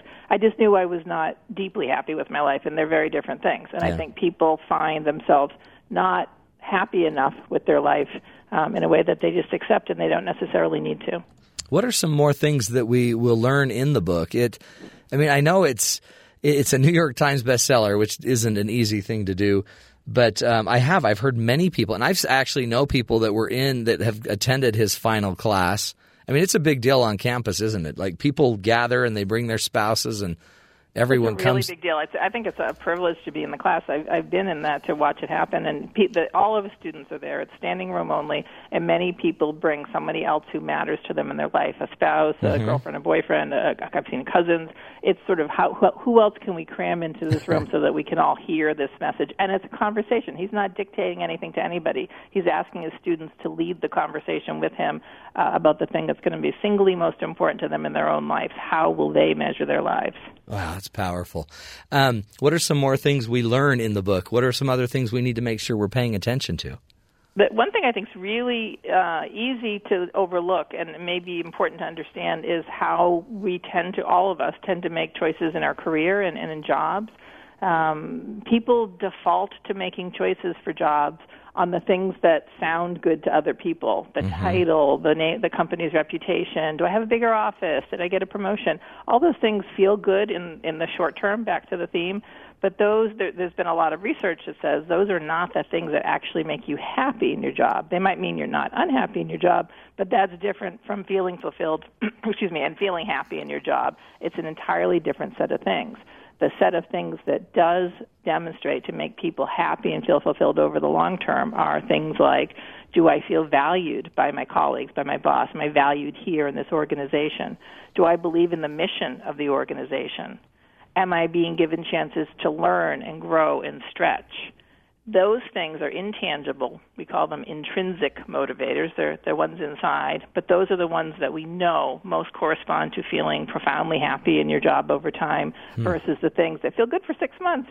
But you know what? There's probably not there's, there's not enough money in the world to make you love a job that does not make you happy all Yeah. the time. There's, there's a point at which there's been Nobel Prize winning work, um, a Nobel Prize winner on there's a salary number. I think a few years ago it was seventy five thousand. Yeah, yeah. Above which statistically people were not more happy with their job. That's right.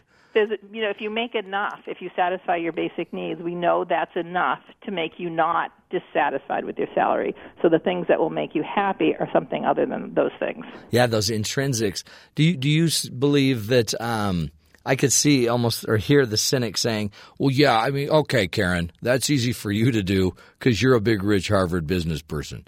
But I'm a, you know, I'm a day to day guy, so I'm only making forty. I'm, I dream for seventy five. What do what do you say to the forty thousand dollar a year person that's just in the grind?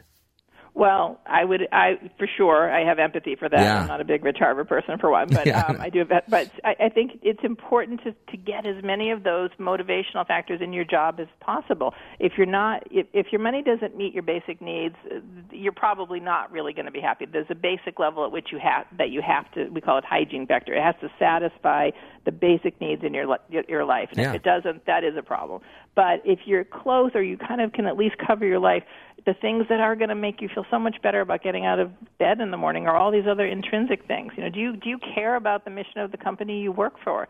Do you feel valued and respected? You know, do you, do, do people believe enough in you to give you chances to, to shine and grow? And if those things aren't happening, it's probably not just the money that's making you unhappy. It's probably something far more fundamental, and, and that's something you can look to change. And that, Karen, is might explain why some people are so happy in their job. So you can also use these principles to validate why you're doing so well because you you may already have just figured out that you you're finding this intrinsic value that's coming out of your job even though you're not making more money. You may not be driven by money, but you still love what you do. So uh, you it also could answer why you're so passionate. It's a it's a good explanation for we all know people who are teachers or work for nonprofits or people in the military for whom clearly their job is profoundly meaningful for them and that rubs off on everyone around them. That's not explained by money. None of those jobs are, are, are options people choose because of money. There's something else going on and that explains part of it. It's there's they are motivated by what they do, not by how much they make. Do you um do you just sense because you've now done you've actually lived the advice. You've asked yourself the questions, you've made the tough decisions and now that you're kind of in your new realm and area of life, uh, how is it how how are you different because you asked the questions? I hope my family would say I'm profoundly different because it's very clear to them that they are the priority in my life. I have two teenage daughters and I know them really well and we we have a great time together and I'm very present. I was physically present but now I'm mm-hmm. emotionally present in their lives. It's really important and the the opportunities for work that I choose now and on a freelance basis, I only say yes to things that that have meaning for me, make me happy, put me with, to working with people whom I value and they respect me back. The work I choose is all fulfilling to me because I've I've made that a judgment call on is this does this fit that criteria or not, and it just has paid off in spades. You know, we don't. My family does not have two cars anymore. We have one car, but I would say we're you know multiples happier as a family and in my professional choices as well. It's and and I guess you're free. You know what I mean? You're you're you're kind of in integrity. You're you're aligned. Not that you weren't in integrity, but you're aligned to what matters most. So if you if there was a tragedy today, you know how the answer could be. I hope so. I really hope so. I've been working hard at, at being true to that, and uh, it's not easy. And it's not easy for anyone to. My path was a more extreme one than many other people may, may choose or need to take. Yeah. And uh, my message is sort of don't get to be me. Don't Yeah, get to be. don't grow you know, up to be Karen. And at the point where it feels like such an extreme choice, work on this sooner. Uh-huh. Work on this uh, this thing sooner, so that you feel happier with the alignment of you know the way you spend your time and energy and your values with the things that really truly matter to you. When you look at a guy like Clayton Christensen, it almost just seems like he kind of does more naturally stuff that the rest of us just have to seriously work on. Like, you know what I mean? He's just, he's just, I don't know, calmly. Maybe it's just because he's so intellectual. I don't know. But I, I look at all the kids that he must be teaching there, and I, I sit there and I think, oh, I would love my sons to be able to be taught by him. But, you know, not everyone can go to Harvard, but the benefit are these books, and yet, is it, do you just sense that some people do it naturally? I, I do. He's one. He's he's a rare and gifted human being. There's just no question. He's really, truly a special man. And what's uh, particularly special about that is he shares everything that he has and learns and wants to others to know. He gives so freely, and so it is a gift to to work with him and listen to him and be part of it. He's he's just one of the world's truly, truly good men. Wow. And uh, talk about your other uh, your other author was James Allworth. James Allworth was a student in Clay's class. Um, that uh, he actually was in the lecture that Oh, was he? uh, that students told me about being so profoundly moving.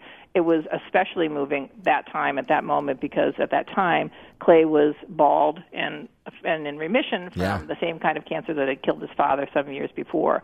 So Clay standing on a stage and talking to students about answering the question, "How will you measure life?"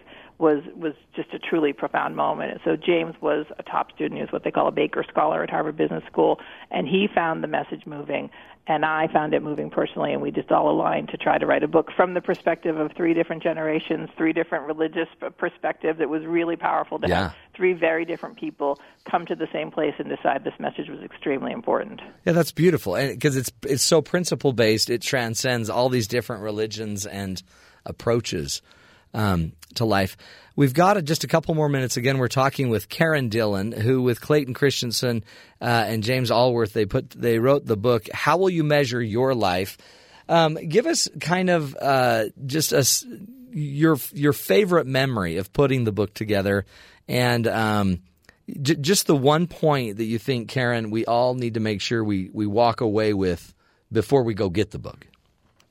My, I, I, my all of my memories of being in the room with Clay and James together and having discussions that led to the book were just really happy. It was it was the good version of work that I talked about. It was collaborating with people who made me feel valued, who helped me to grow during the process, and whose mission, the mission of this project, was extremely important to me. So it checked all those boxes. That was just a gift.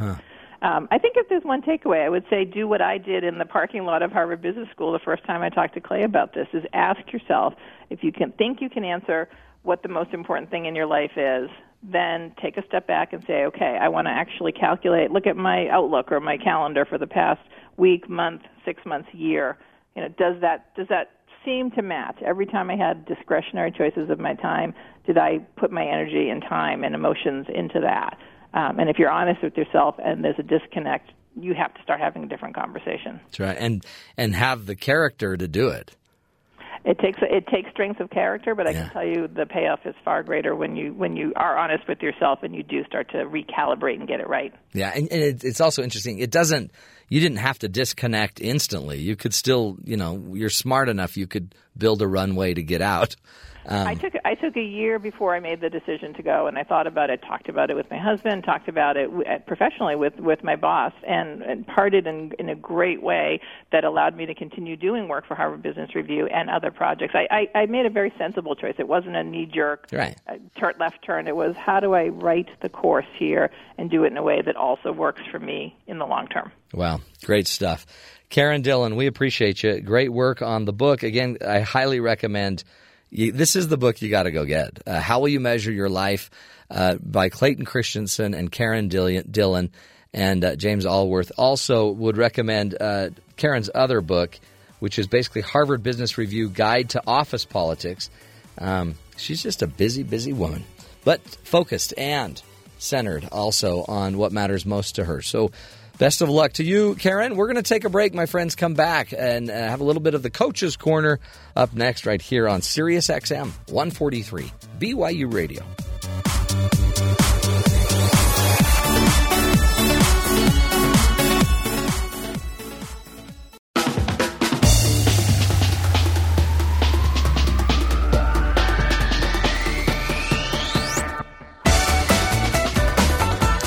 Welcome back, friends, to the Matt Townsend Show. You know, I love uh, having people like Karen on, Clayton Christensen, and, and, and that book, How Will You Measure Your Life? Folks, really, in the end, uh, they're finally getting to it as far as the study of happiness and what makes your life worth living. It's not enough to just do a lot and to do more and to just crush yourself with more and more if none of what you're doing is actually aligned to what matters most to you. And I always I always just kind of joke about it with my clients that do you remember who Ken Starr was? I believe it was Ken Starr was the uh, he was the investigator that was um, you know asked to go investigate Bill Clinton and all of the scandals that were going on around Bill Clinton. And millions of dollars were used with as many investigators as he needed to go in and find the truth, basically, right? Well, if if somebody invested millions of dollars to investigate your life, and they threw down investigators and the the resources of the federal government and the FBI and the IRS, what would they be able to find out about you? Would they actually be able to have enough evidence to convict you that your your family is the most important thing in your life? Is there enough evidence that that's where you're spending your time, your money, your energy, your resources? Or would there be more evidence to convict you that, you know, you're you're not so into what you say you're into? And I mean, I don't ever want to like just make you feel guilty and depressed, but if you if you truly are not aligned to what matters most in your life, it, you don't need to be guilted to do it. The reality is you're going to pay for it, right? Because you are slowly breaking down. Life is hard. It's it's exhausting. Your job sucks the life out of you. Because you either can't see how it's connected to your bigger picture or it's not. So when we just simply ask a few questions, and there's two that Clayton asked all the time, and here they are Is there something I can leave the world that is bigger than I am? Is there something that I can leave the world that's bigger than I am? That might be a family, that might be a concept, a book, that might be um, a better community, that might be a safer neighborhood. That might be, you know, being a change maker in your community. And the second question is how will I measure it? So, if what you want to be is somebody that leaves the world better, how are you going to measure that? And we've seen it in Ferguson, right? We've seen it in Baltimore. We've seen it in so many different places. Right now, you can probably see it going on in Philadelphia with that train accident. Everybody, there's everybody has a call. Everybody has a mission. Everybody has a purpose, and we need to bring that purpose to the game. But do you even know what your purpose is? Do you even know what is the key to your life? What are your essential facts? And I promise, you don't need to quit your job and change everything, but you might. But more importantly, you, you might want to just figure out what's your journey here. Why are you here on this great big ball of mud flying through space? And if you believe that you are an agent that could go make something happen, what do you want to make happen in your life? Do you just want to keep reacting to everything that happens to you? Or do you want to grab the reins of this crazy thing and start leading it? And if you think about the most amazing thought leaders, the people you love the most, you know, the people we tend to worship, uh, Jesus, Christ, um, Buddha, Gandhi, these people, Mandela, these people that we respect so much, we revere, Martin Luther King, they, they pretty much all recognize they have a purpose. They understood mostly it's, it's intrinsic. It's driven by a spiritual endeavor, something that's inside of them. And then thankfully, they worked on it every day. And because they work on it every day, we all benefit and we laud them and hold them up. Now, I don't need 50,000 more of, you know, Gandhis. I just need you to be who you need to be. And we need people in Baltimore to find that purpose and step up and own it and lead. And we need people in Ferguson to lead. And we need people in government to lead not just worry about the words you're using, but actually have a purpose and a passion for heaven's sakes, right? Everybody, we need it. And we can keep crying about how, you know, our government leaders may not get it, but do you get it? And if you get it, are you moving the ball forward towards character? Anyway, folks, uh, it's just a great question. How will you measure your life? What is the thing that you're going to leave? What is it that if you don't leave your great gift on this earth, that music will never be played? And don't think it doesn't have to be something major. It doesn't have to be a book. It doesn't have to be, you don't need to be the next Oprah. You just might need to be a great, incredible mother or grandmother or friend or neighbor. You might just need to be a really faithful believer in your church congregation. Or somebody that serves in the community. Everybody's got something to bring to the table, folks. So let's all start doing it. So, a challenge there's your challenge. I need us all to start asking how will you measure your life? What are the most important things in your life? And if I sent Ken Starr after you to investigate you, is there enough evidence that that is number one in your life? If it's your marriage, let's make it number one. If you want to be remembered as it being your family, let's make them number one. It's just a simple question, but folks, it's a question. And by the way, it's a question that, that's really a question that'll be answered down the road. And that perspective of down the road really is going to help you grow deeper roots today. Coach's Corner, over and out, my friends. We're going to take a break. Hour number two, it's in the books. This is the Matt Townsend Show. We'll be back next hour.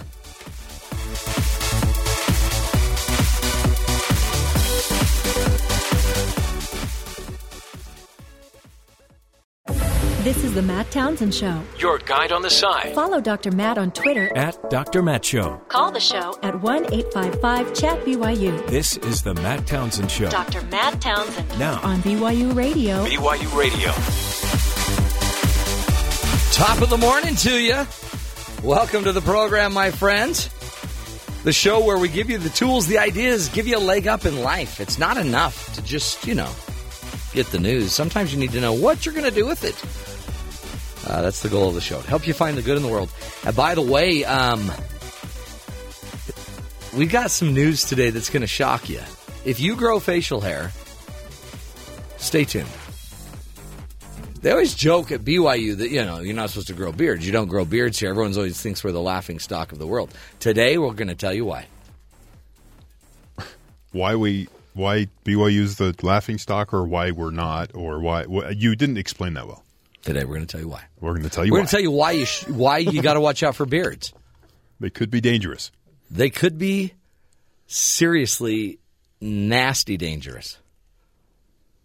That's why I'm not going to grow. I, I could grow a great beard. Really? Minus the chin. Right.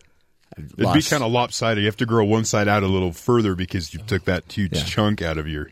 Some people don't know, there. but earlier today I had a major shaving accident. I look like, you know, I had stitches. I almost needed stitches. I hit an artery. The hmm. chin artery, by the way, is the most dangerous artery. It is a. It's a major artery. It felt like It, it feeds the blood flow to your face. Squirt. Yeah, you can you can bleed out in a matter of hmm. weeks if you don't take that get that taken care of. No, you. It's so true. If it wasn't for blood We- clotting, it would be horrible. Yeah, Yeah. It Yeah. would never stop. It's almost like you're mocking me. A little bit. Well, you guys don't ever have a shaving accident. nope.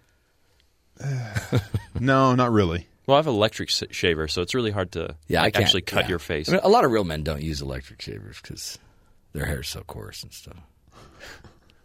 Did I say electric shaver? I mean, it's more like a lawnmower Oh yeah, for my a- face. I have a machete that I use.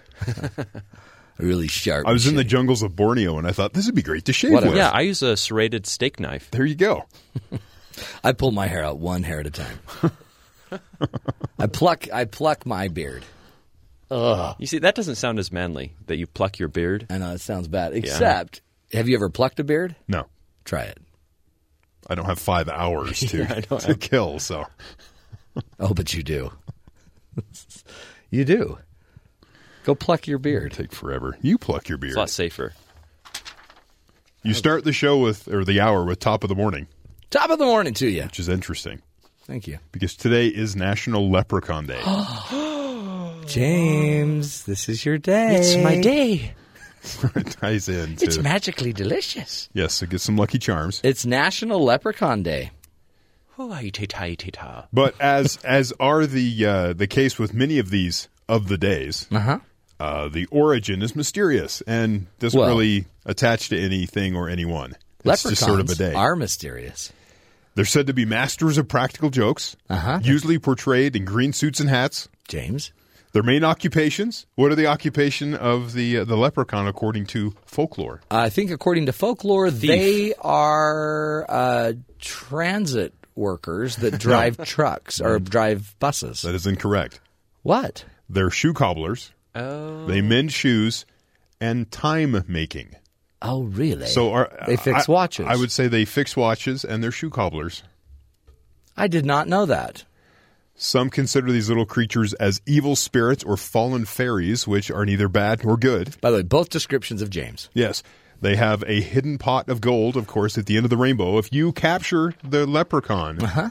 you get his pot of gold. Do you have a pot of gold, James? Um, maybe. Her name is Kaylee. Yep. She's gold. to Who's me. a treasure? He'll get how to do that later. He's kind of new at the whole marriage thing. Yeah, thing. he didn't know. Like right then, always. Yeah. Here's just a Okay, rule. okay, try- try again. Take, take a note. Okay. Take a note on this. Okay. Um, whenever you get a chance to, Keep going. Yeah. you, you're typing the note. Yes, I am. Whenever you get a chance, always take it back to your wife and how incredible she is. Always honor her, praise her. So I, I teed it up yeah.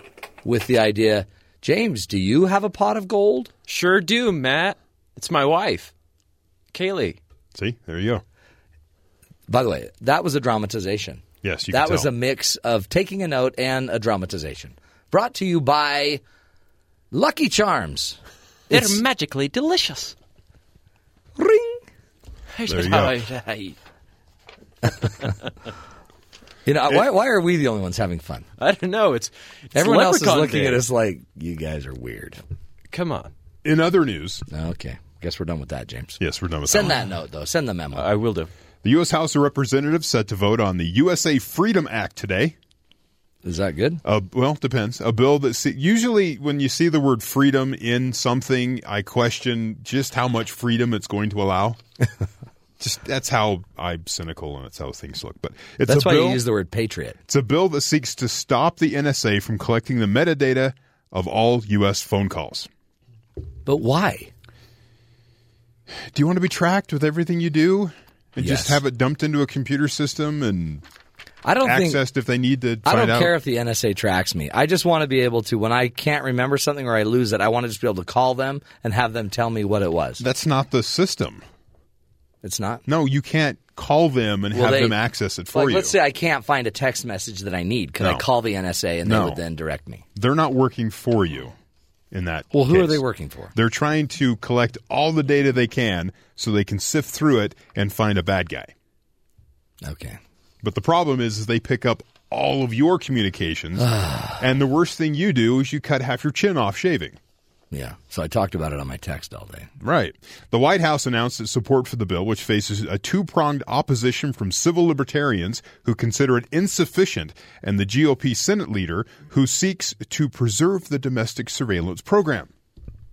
Hmm. Not much to say about that. No, the U.S. Freedom Act would bar bulk collection of domestic phone data under Section 215, which allows for the eavesdropping and collection of all this stuff. that used to be my favorite with. section. Right. 215 was a quality section, and then it got kind of, you know, Messed hijacked. up, all gummed up. While extending the overall authority another four years. While many privacy groups and tech companies back the bill, several other civil libertarian groups considered it an insufficient step, favoring a full elimination of the collection of the data. Huh.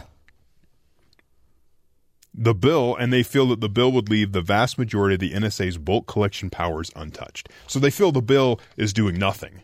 I like While it. Others are saying it's USA Freedom Act and it's going to solve the, or it's going to limit what the NSA can do. Yeah.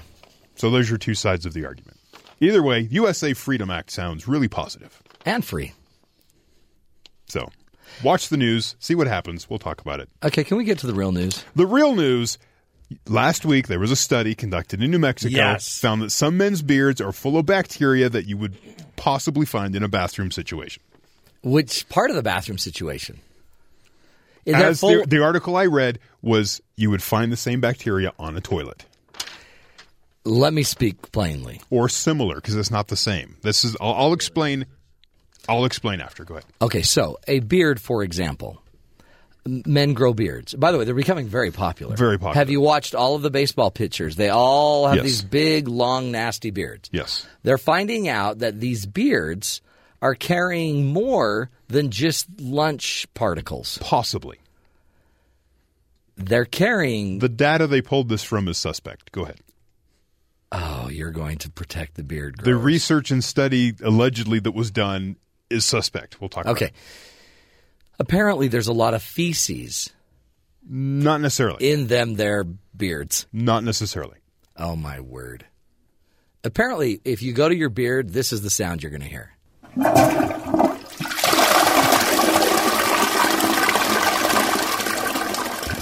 Maybe. That was a really long flush. That was good, James. It's not water efficient. It's they- not water They need to have a more efficient flow. but those that. bird, uh, those beards are dirty, like toilet I seat. was reading in the Guardian just before I walked in the room. okay. And it said the results from this study that was done in New Mexico Air quotes. are not from an actual study. It was Instead, twelve beards. a TV news anchor Mm-hmm. took a handful of swabs from random men's beards and talked to a single a single microbiologist Yes. about w- what was cultured from them. I think it was twelve people, Yes. three swabs per beard, But feces all around. It wasn't a microbiologist that did the study. It was a TV guy doing Yeah. a sh- uh, a thing probably for Sweeps Week, Right. and he comes in, has them test it, and he goes, "Yeah, this is what we found in the in there." And the guy said he wasn't. su- The microbiologist said he was not surprised at the findings because what they found was they call it gut bacteria, right? Which is stuff that's all over the place, Okay, all over our entire existence. This bacteria exists. really? It's not just you know something because you didn't wash your hands and then you touched your beard. It's the bacteria exists in all all over the place. Is that gut bacteria? It's on the surface of the desk. It's on your computer. It's definitely on your phone. Ooh, It's part of life. That's why you need to wash your hands. Life is dirty. so are beards. So there was a little overreaction to the story because it made a good headline. You want to grow a beard, don't you? Yeah, I do. My wife won't let me. I wish I could I grow think a a beard. beard would be awesome. Can't grow a beard. No, not anymore. Nope. I could on half my chin. you cut all that off. So when it comes away from it, wash your hands. Your beards could be dirty, but life is dirty. Well, you ruined the story. I did. I'm sorry, but at the same time, Why is it that you're so needing facts? Facts? Factual, factual, factual. we're, we talk about giving tools you can use. How, you hear the news. How can you use the news? Well, I just let me give you the news. Don't kiss a guy with a beard unless you'll kiss a toilet seat. and that's not exactly the facts. That's but what- yeah, you're trying to. if you like that story better, we'll go with that story. Okay. whatever. Let's just do the rest of the show. Okay, moving on. Moving on. Coming up next, uh, David David Ludden will be joining us, and uh, he is he's going to teach us about your language. And did you know the words that you speak really can tell you a lot about you? It affects your personality. It affects uh, how you kind of move others, how others see you. But it's a big part of your personality, and we're going to find out what we need to know about the words we're using and what it might be telling us about the type of personality we have. This is the Matt Townsend Show. We'll take a break. No need, really. We didn't mean to offend those with beards or leprechauns today. This show is trying to be very neutral. But if you see a bearded leprechaun, run for the hills. This is the Matt Townsend Show. Back after the break.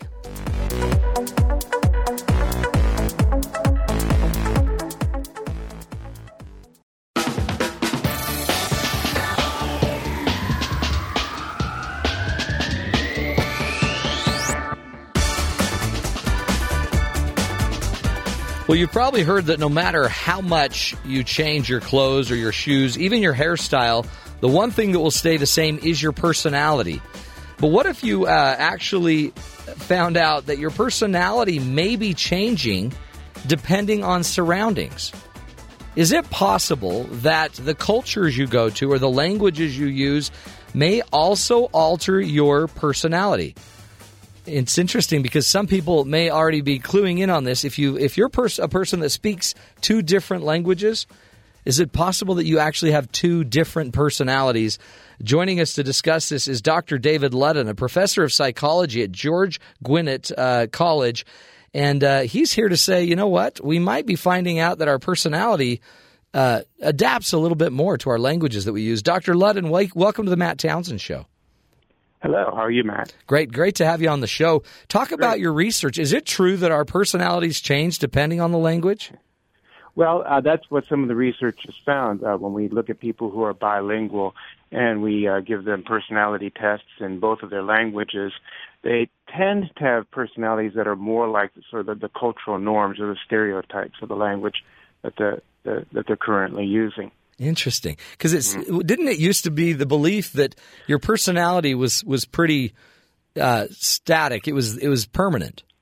Yeah, well, that's been a long debate in psychology, really going back about a hundred years, as as to whether personality is something that's very static, that either uh, kind of sets in early childhood or something that you're born with, versus the view that your personality can change over the lifetime and even from situation to situation. Now, there's different, mm-hmm. I guess, traits that go with personality, and I know that you've talked in your article mm-hmm. about five core traits.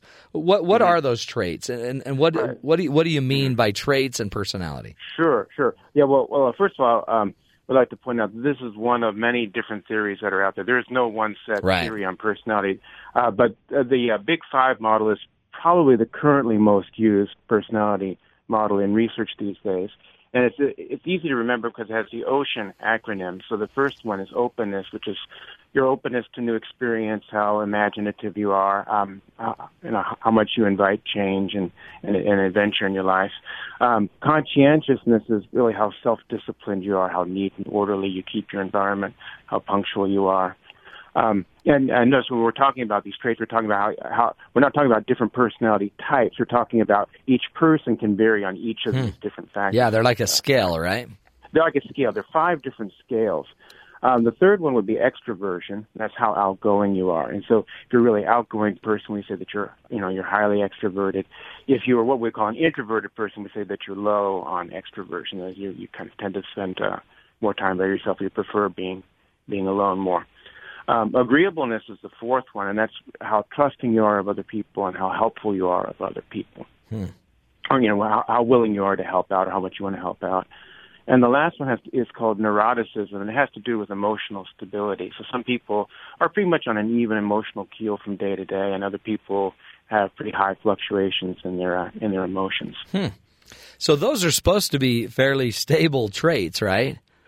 That's the original uh, way that that is that's thought about. Is that that in, in fact the the argument is that they are genetic, so you're actually born with those traits. That is that those are that the five different traits as you you have a sort of a set level for each of those five. um, that's set by supposedly by your genes, and it's also believed to be universal because the Big Five model has been tested in a lot of different countries, and we keep coming up with these same five Hmm. uh, factors that seem to determine personality. And yet, what you're finding too in the studies are the fact that my culture, or if I'm if I'm bilingual and, and using a Mm-hmm. different language that than maybe is my primary language or culture, it actually I will adapt my personality and my openness, my conscientiousness, my extroversion to that culture. Yeah, that's right. And, and, and adapt is good. It's not not that you totally change your personality from one language to another, but that um, if you are, um, you know, maybe not all that introverted, um, but uh, say in, in Spanish, okay, Mhm. um, but uh, um, but when you're speaking English, you might feel that you're a bit more extroverted because in American culture, extroversion is Is uh, supreme. a very po- is very positively Yeah. regarded, but that's not true of all cultures. Some cultures will will uh, value a person who knows how to to remain quiet. Yeah. Uh, like right. Asian cultures, for example, Exactly, might might right. be more, you know, valuing the quiet Uh-huh. Person that is a great Exactly. team member versus the individual. Right, and so you have cultural values and you have cultural stereotypes as well. That's sort of what we're talking about. Hmm. It's certainly not true that all Asians are quiet and all Americans are talkative, but those are the stereotypes, and they, they sort of reflect cultural norms. And then you call that And- frame shifting. Is that what you call that? Cultural well, frame it shifting? called cultural frame shifting. Um, and the idea is that, that language and, and culture are like two sides of the same coin. So culture is your is, is sort of the kind of the worldview that a group has. It's, it's sort of accepted ways of, of interacting with other people and dealing with the world. And the language that the group uses um, helps convey that, or helps convey or, or, or work with that worldview. So each language is going to be structured somewhat differently, and, and the, the structure of the language and the vocabulary of the language is going to reflect the, the Hmm. uh, cultural values. It's really an interesting thing. I I'm supposedly bilingual because I Okay. I um I I lived in Argentina for 2 years. I was fluent Uh-huh. in Spanish and I Mhm. noticed that it does. I mean, my personality was was different in a way. I noticed even in the Spanish language, I felt like I could communicate things differently than I could in the English language. Mm-hmm. And, but it's really fascinating to think that if I'm more of an introvert, let's say, living in the United States, I could go to China and culturally actually have a culture and a language that might actually suit me better personality wise. Is that possible than than my own country? I, I think that's that's sort of what I've experienced as well, because I would consider myself more of an introvert, and during the time that I've spent in Asia, I've uh, I felt uh, that that my um, desire not to be very talkative has, hasn't really you know been a uh, hindrance to me in Yeah. the same way that in the United States I sort of have to uh, act extroverted, even whether I feel like it or not. Interesting. Yeah. Mhm. But it's it's fascinating research. Again, we're talking with doctor David Ludden, and he's from Georgia Gwinnett uh, College, and is teaching us about how our personalities are tied to our culture and our language. Is that when you look at it, uh, Doctor Ludden? Is it more? Um, I'm just performing based on expectation to culture versus Uh, me just actually having that personality. Well, you see, that gets back to the question of, of what personality is. If, if um, it, what it what it seems to be suggesting is is that uh, probably personality traits aren't uh, quite as stable as we would like Hmm. to think that they are. Um, kind of a metaphor I like to think of it is climate and weather. So climate is sort of like overall patterns of, uh, of you know temperature and, and precipitation and Yeah. humidity. But then from day to day and even hour to hour, the weather can change. And so all of us has a certain personality that we tend to be more extroverted or tend to be more introverted. But then um, a different situation can uh, can cause us to you know to increase or or decrease that particular trait. Uh, Yeah, it's that's a great way to do it because the weather can change uh, depending on which where you are, but Right, overall the climate is a pattern that will fa- remain fairly consistent. Right. Exactly. Yeah. Um, it, it really is fascinating research. Let's take a break. We're talking again with Dr. David Ludden from Georgia Gwinnett uh, College, and is also teaching. He's teaching us about, you know, maybe what we think about our personality. Maybe it's not as stable as. I mean, stable is an interesting word. Maybe it's not as constant as a lot of us tend to believe. Which also, to me, I think is reinforcing because as humans, we're fairly adaptable. And I learned that. I have a son in Mexico right now, and you just learn to adapt. Um, you learn to adapt regardless, uh, and, and that might be a human trait that we should all embrace. We'll take a break, my friends. More on personality and culture up next, right here on the Matt Townsend Show.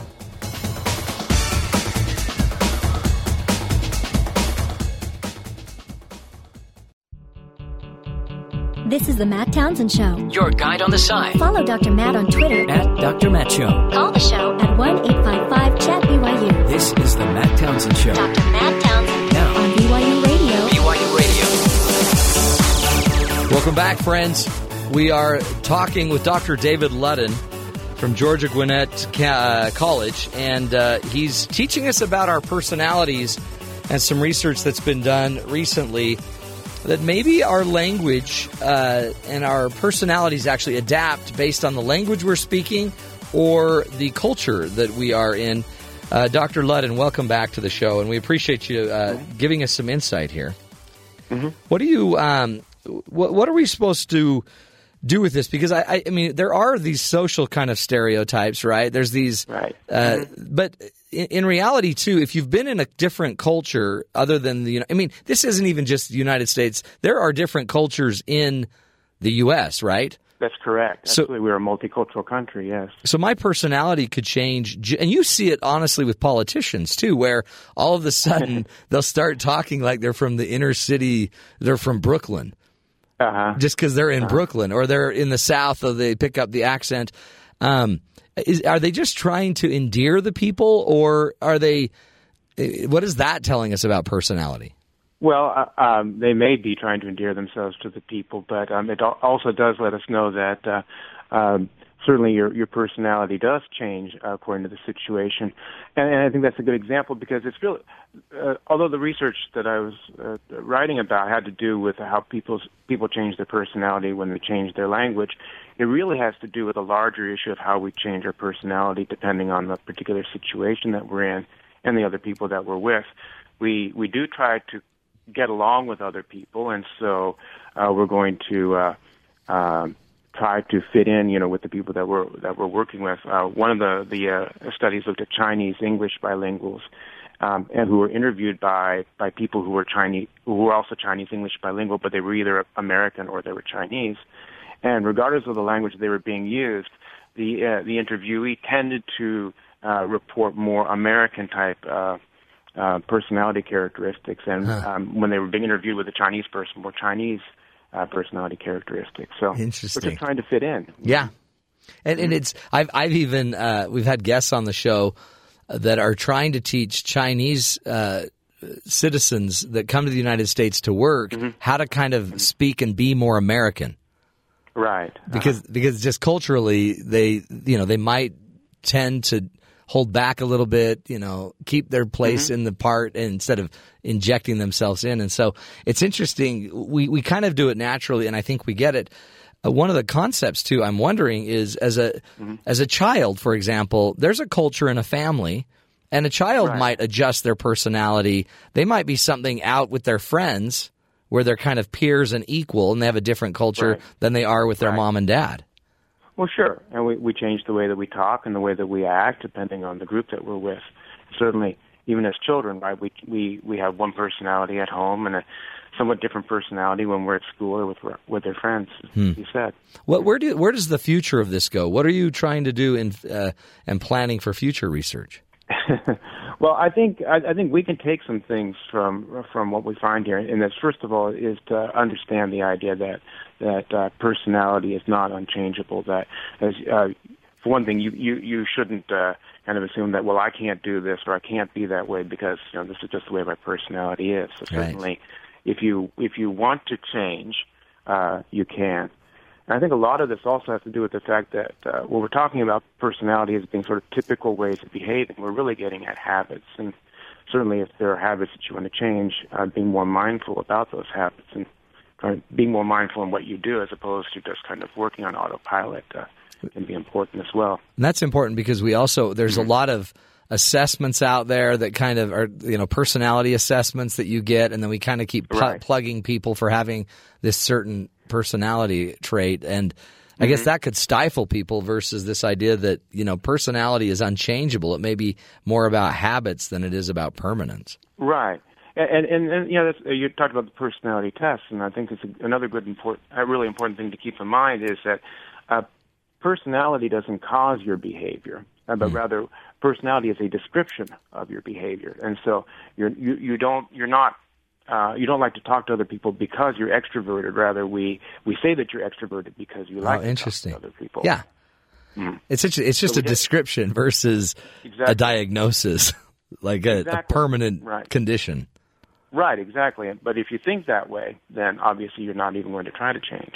It's so interesting because we we are we're very again. By the way, look how interesting that is. Our language changes us or, or makes us feel certain ways. And if I mm-hmm. if I say, "Oh yeah, your personality is this," oh okay, I guess that's what I'll be then for the rest of my life, doomed to just be whatever the introvert or the extrovert. Uh huh. Do right. we do we even need to when you think about it again with Dr. Ludden? Do you do we do we need to even understand what our supposed real personality is, or is it that we just are dynamic? Well, yeah, that you know the, the question that you ask kind of guides the way that you approach the problem. Um, if you if you ask, do we do we need to get at what our core personality is? You're assuming that there yeah there is, there a, core. a core person yeah, as opposed to uh, saying that it's dynamic. I, I personally uh, prefer a more dynamic approach. I would like to think that we we can at least within certain boundaries, you know, change the way that we behave, especially if there are aspects about us that we're, we're not happy about and that we would like to improve on. Yeah, that, I think that's in a way it's more hopeful mm-hmm. and right, and maybe it's it's. Um, it just it's, it allows this flexibility, right? We need some flexibility mm-hmm. in our lives because the conditions are constantly going to be changing. That one personality right. style forever mm-hmm. is not probably going to work. That's right. I think it can also be helpful when we're dealing with other people too, because we do have a tendency to assume that people behave the way that they do because of their personality, mm. and oftentimes we don't take into consideration what the uh, what the uh, the situation was. And so, if we can think about it, uh, that personality is not something that is you know constant and enduring, but sort of changes with the situation, that we yeah. can be more understanding of why people behave the way that they do. Yeah, that might even be more understanding. I mean, of other cultures, of other groups, exactly. ethnicities, because right. mm-hmm. it, it, it's just it's just their culture. That's right. Mm-hmm. So some might have more bravado or machismo or more whatever, mm-hmm. and more need right. to save face, and and it's really it's true when you just look at the kind of the the government or the national or international politic this is all part of the game. What we can say, what we can't say, our ability to apologize as a country versus not. That's right. Fascinating. Well, I appreciate the work and the insight. I also appreciate the hope again um, about our personalities. Dr. David Ludden, mm-hmm. we appreciate you. Is there is there a website or a way that people can get a hold of you if they're uh, interested uh, well, in finding out more? Um, you can visit my uh, my blog on Psychology Today. Yeah, bingo. Psychology Today, and then just look up Dr. David Ludden, L U D D E N. Appreciate you, David. Keep up the great work, and for all of the rest of us out there in personality land, we're pretty adaptable. Dynamic might be a better approach to thinking of, of who we are instead of just ah, you're an introvert, you're an extrovert, you're this, you're that. We're dynamic. We're adaptable, flexible. Still, go figure out what maybe some of your natural tendencies are or your habits, and let's be willing to change them. We're going to take a break, my friends. When we come back, we'll be talking with our buddies down at Studio B, BYU Sports Nation. Spencer and Jarom will join us. We're going to find out what's coming up on their show a little bit later today. This is the Matt Townsend Show. If You're listening to us right here on Sirius XM 143 BYU Radio.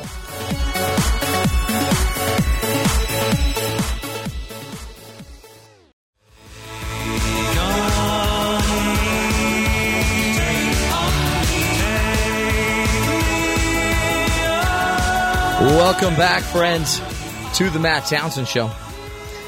We're going to toss it down to my uh, good friends Spencer and Jarom down at BYU Sports Nation. In they're out there preparing. I know they're studying. They're cramming for their big show at the top of the hour. Hello, gentlemen. Hello, Matthew. What are you with, doing? With it. With That's that, an accurate that. assessment. We it, it's like a test every day once the ten o'clock hour Mountain Time hits. I mean, it is. You always throw us a question, and we have to answer it, and our brains hurt. Does your brain really hurt? Yeah. on, on my show, we try not to make our people think very much. That's why it's so successful. people like that. People Yeah, I like want to a part of that. I want a piece of a show that I don't have to think much in. Hey guys, uh, happy National Leprechaun Day. Wait, shouldn't that be March 17th? You would think so, huh? No, it's it's today. Go Fighting Irish. What was yesterday again? Uh, yesterday Fudge was Day or something? Yeah, Nutty Fudge Day. Who has this calendar? I want to know that. The Matt Townsend Show does. Yeah, we've cornered the calendar market. We're Now bringing that- in that- ideas. That's your niche Uh-huh. right there. That's that's one of our that's one of our areas of specialty. As the Apple Watch comes out, the calendar market is booming. You know what we tried to corner, but it didn't work. I was so frustrated because we were putting together a Matt Townsend show theme ride that could go at one of the parks. Just a really great uh, death ride. We wanted to make it. You get like marital advice on Uh-huh. like as you round a corner and stuff. Yeah, but it was going to be. It was really. But then we found out a theme park in China. They've put together what they're calling the Samadhi, which is a 4D experience of death. Of death. Of death, designed to give riders the sensation of being dead, cremated, and reborn in one ride. Who wants that? I have no idea. Mitt Romney does because he's going to f- box Evander Holyfield. Hey, are you That'll guys covering taste. that? By the way, Yeah, we'll be there ringside. so will we. I wish. We're no, we're sending a team. We have a press pass. You do No, you don't. I promise you. That is something I'm not lying about because one of our reporters, one of our producers, loves Ann Romney. And so Okay. she's going to cover we we've now we I thought you were going to say he. I was like, well, Yeah, he that's loves weird, Ann Romney. yeah. It's a little creepy, but just go with it. They um yeah, no we've actually we've been told through their press that we would get a pass and we have not yet received the pass, but we are planning on going. I guess that's a benefit of being BYU radio and, and uh, with Mitt's affinity for BYU. Mm-hmm. Yes. And yeah, okay. I can, What- I can see it. What are you hoping to do with that pass? Um, Get an interview with Ann Romney? She's hoping to just work it. She's not even going to cover the event, but we are going to get really great audio because we don't do video. So, we'll get so great be like- audio of Mitt getting his head pounded in. Apparently, yeah, that's tremendous audio. Hey, I have a question for you, Matt. Uh, uh, uh, what? I know your show has a Twitter account, but did you just launch an individual Twitter or account? is it a fake account? No, it's it was a mistake. Did is this you? Did you really do it At Marriage Matt? at Marriage Matt? I have like I have seven accounts, and that was one of the first ones I did years ago. Yeah, but they just followed, that account just followed us last two days. Yeah, that was me. I'm trying to. It still has the egg. Here's the thing. I you know. need to change the picture. No, no, no. So, but, no but I'm not using tweets. it. I know, but I'm not. I'm not you meaning have to use it. three it. tweets on this account. I know. I'm not using it. I'm One using was my new one. 1,092 days ago. Yeah, The second one oh, was Oh, by the way, that was a great 554 day. days ago. those are good days. and yesterday, and the last one was yesterday. I'm trying to connect that account to my the main account that I'm using, but I've I've yet to be able to do that. you tweet once every 554 days. Well, those We are, appreciate the garbage follow, though. those are my big days. Those are my those are my. If I could tell, if I had time to tell you what happened on those days, You you'd tweet more often. I would you'd yeah. But you know, I'm I'm trying to write books. I don't have time to tweet. Yeah. How many books have you written? Uh, two. Not bad. Yeah, but you know, hey, uh, did did you guys hear about my chin? No. No, because you didn't tweet about it. I cut my chin off today. Off? Pretty much. Like a part of it, or like some skin or something? Uh, Yeah, TMI, man. What I, happened? I was shaving in the shower. Ah. Yeah. Uh-huh. With a really sharp, sharp Ginsu knife. Just the one edge. Just one edge. Hey, Ginsu. Knife. Yeah. I got it on a late night, you know, infomercial. You all right? I'm fine. Just Okay. almo- I didn't need stitches, but I had a bleeder. Yeah. yeah. I just thought you guys would want to know that. I just joined the Dollar Shave Club. Did you? I've I'm done trying- that. I'm trying that out. It's great. I like the Mach 3 razor more because it's heavier, Exactly. but it's nice to have a bunch of blades. Do you have the Do you have the razor that vibrates? No. I do, and that's I think it That seems distracted problematic. me. It well, it made my fingers numb, so I cut my chin off. Mm. Oh. Watch Yeah. out for that. That's what. That's why I have an egg on my Twitter account because I don't want you to see my face. There you go. You can always put someone else. Like I have Brian Logan as my Twitter avatar right now.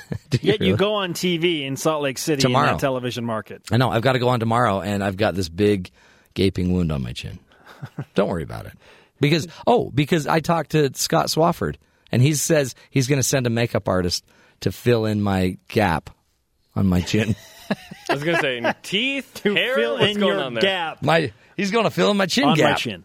Hey, uh, what's going on on your show? Well, mostly sports content today. Okay. Yeah, yeah, we're going to stick with the sports theme.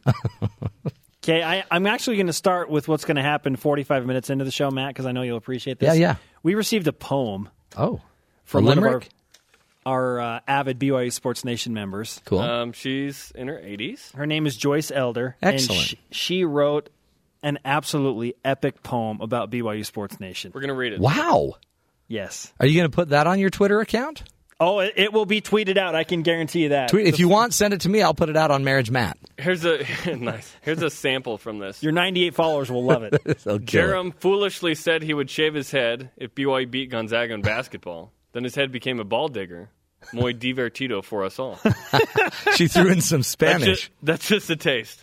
This is excellent. Yeah. What a great fan, an 80 year old fan of Sports Nation. Yeah, well, We're we have an 80 BYU by how Sports many Nation. there are. We have an 80 year In old not demo. so much fan of Sports Nation as well. Yeah, that happened too. But I'll have to tell you about that later. Spencer, Oh, no, are they mad? they were mad. They got mad at yeah. me. We Well, we received yeah. a couple letters, which is interesting. You guys, you know what? You got you got a fan in this guy. Thank you. We appreciate that. Can I can I borrow your makeup for my chin? Um, yeah, sure. Yeah, I got some Mac powder you can uh, dab on there. Little dabble, do you? Little devil, do you? so great. You guys are awesome. Have a great show. Thank you, Marriage Matt. Follow him on Twitter. I know you're going to see Marriage that. Matt. Don't, don't, don't, don't, don't, don't. You're going to see that disappear. Just go to at Dr. Matt Show. Do, at Okay. Dr. Matt Show. At Follow Dr. both accounts. No, no, no, don't. Don't. I'm trying to connect them, and I don't want. It's too hard. I was so bummed when I when I friended you guys, and then I found out that it was on my other one still. I'm like, ah. Why? Don't follow at. I'm going to unfollow you guys now. Yeah, I got to turn it off. Follow the Matt Townsend show. Thanks, gentlemen. You got it, sir. Appreciate you. Have a great show. Wow, I got to get on that Twitter thing.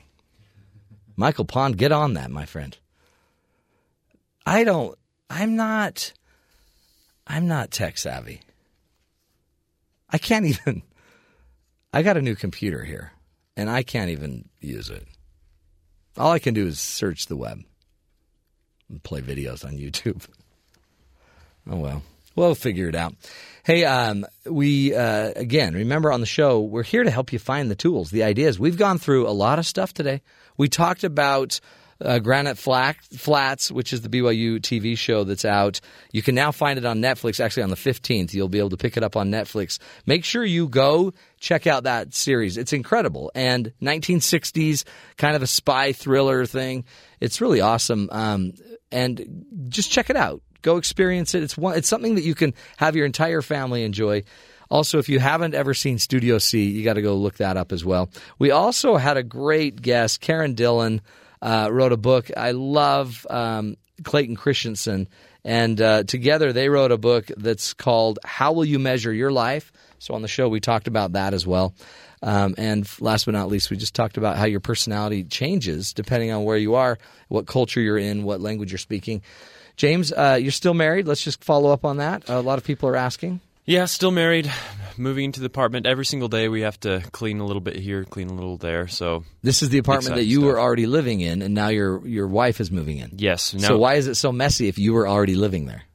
Well, because there's so much more stuff. Like my stuff compared to her stuff, she brought A like an of- entire truckload of stuff. So Excellent. Is it furniture? Do you guys have furniture?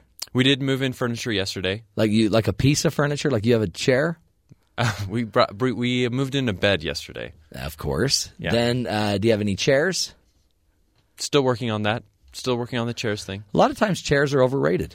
Well, and uh, she she lived for a while in in China. Oh. and so I'm thinking maybe we can go for the kind of I know J- Japanese culture kind of thing, but just sitting on the floor. A floor, why not? Yeah, that's a great chair. I think it's the world's greatest chair.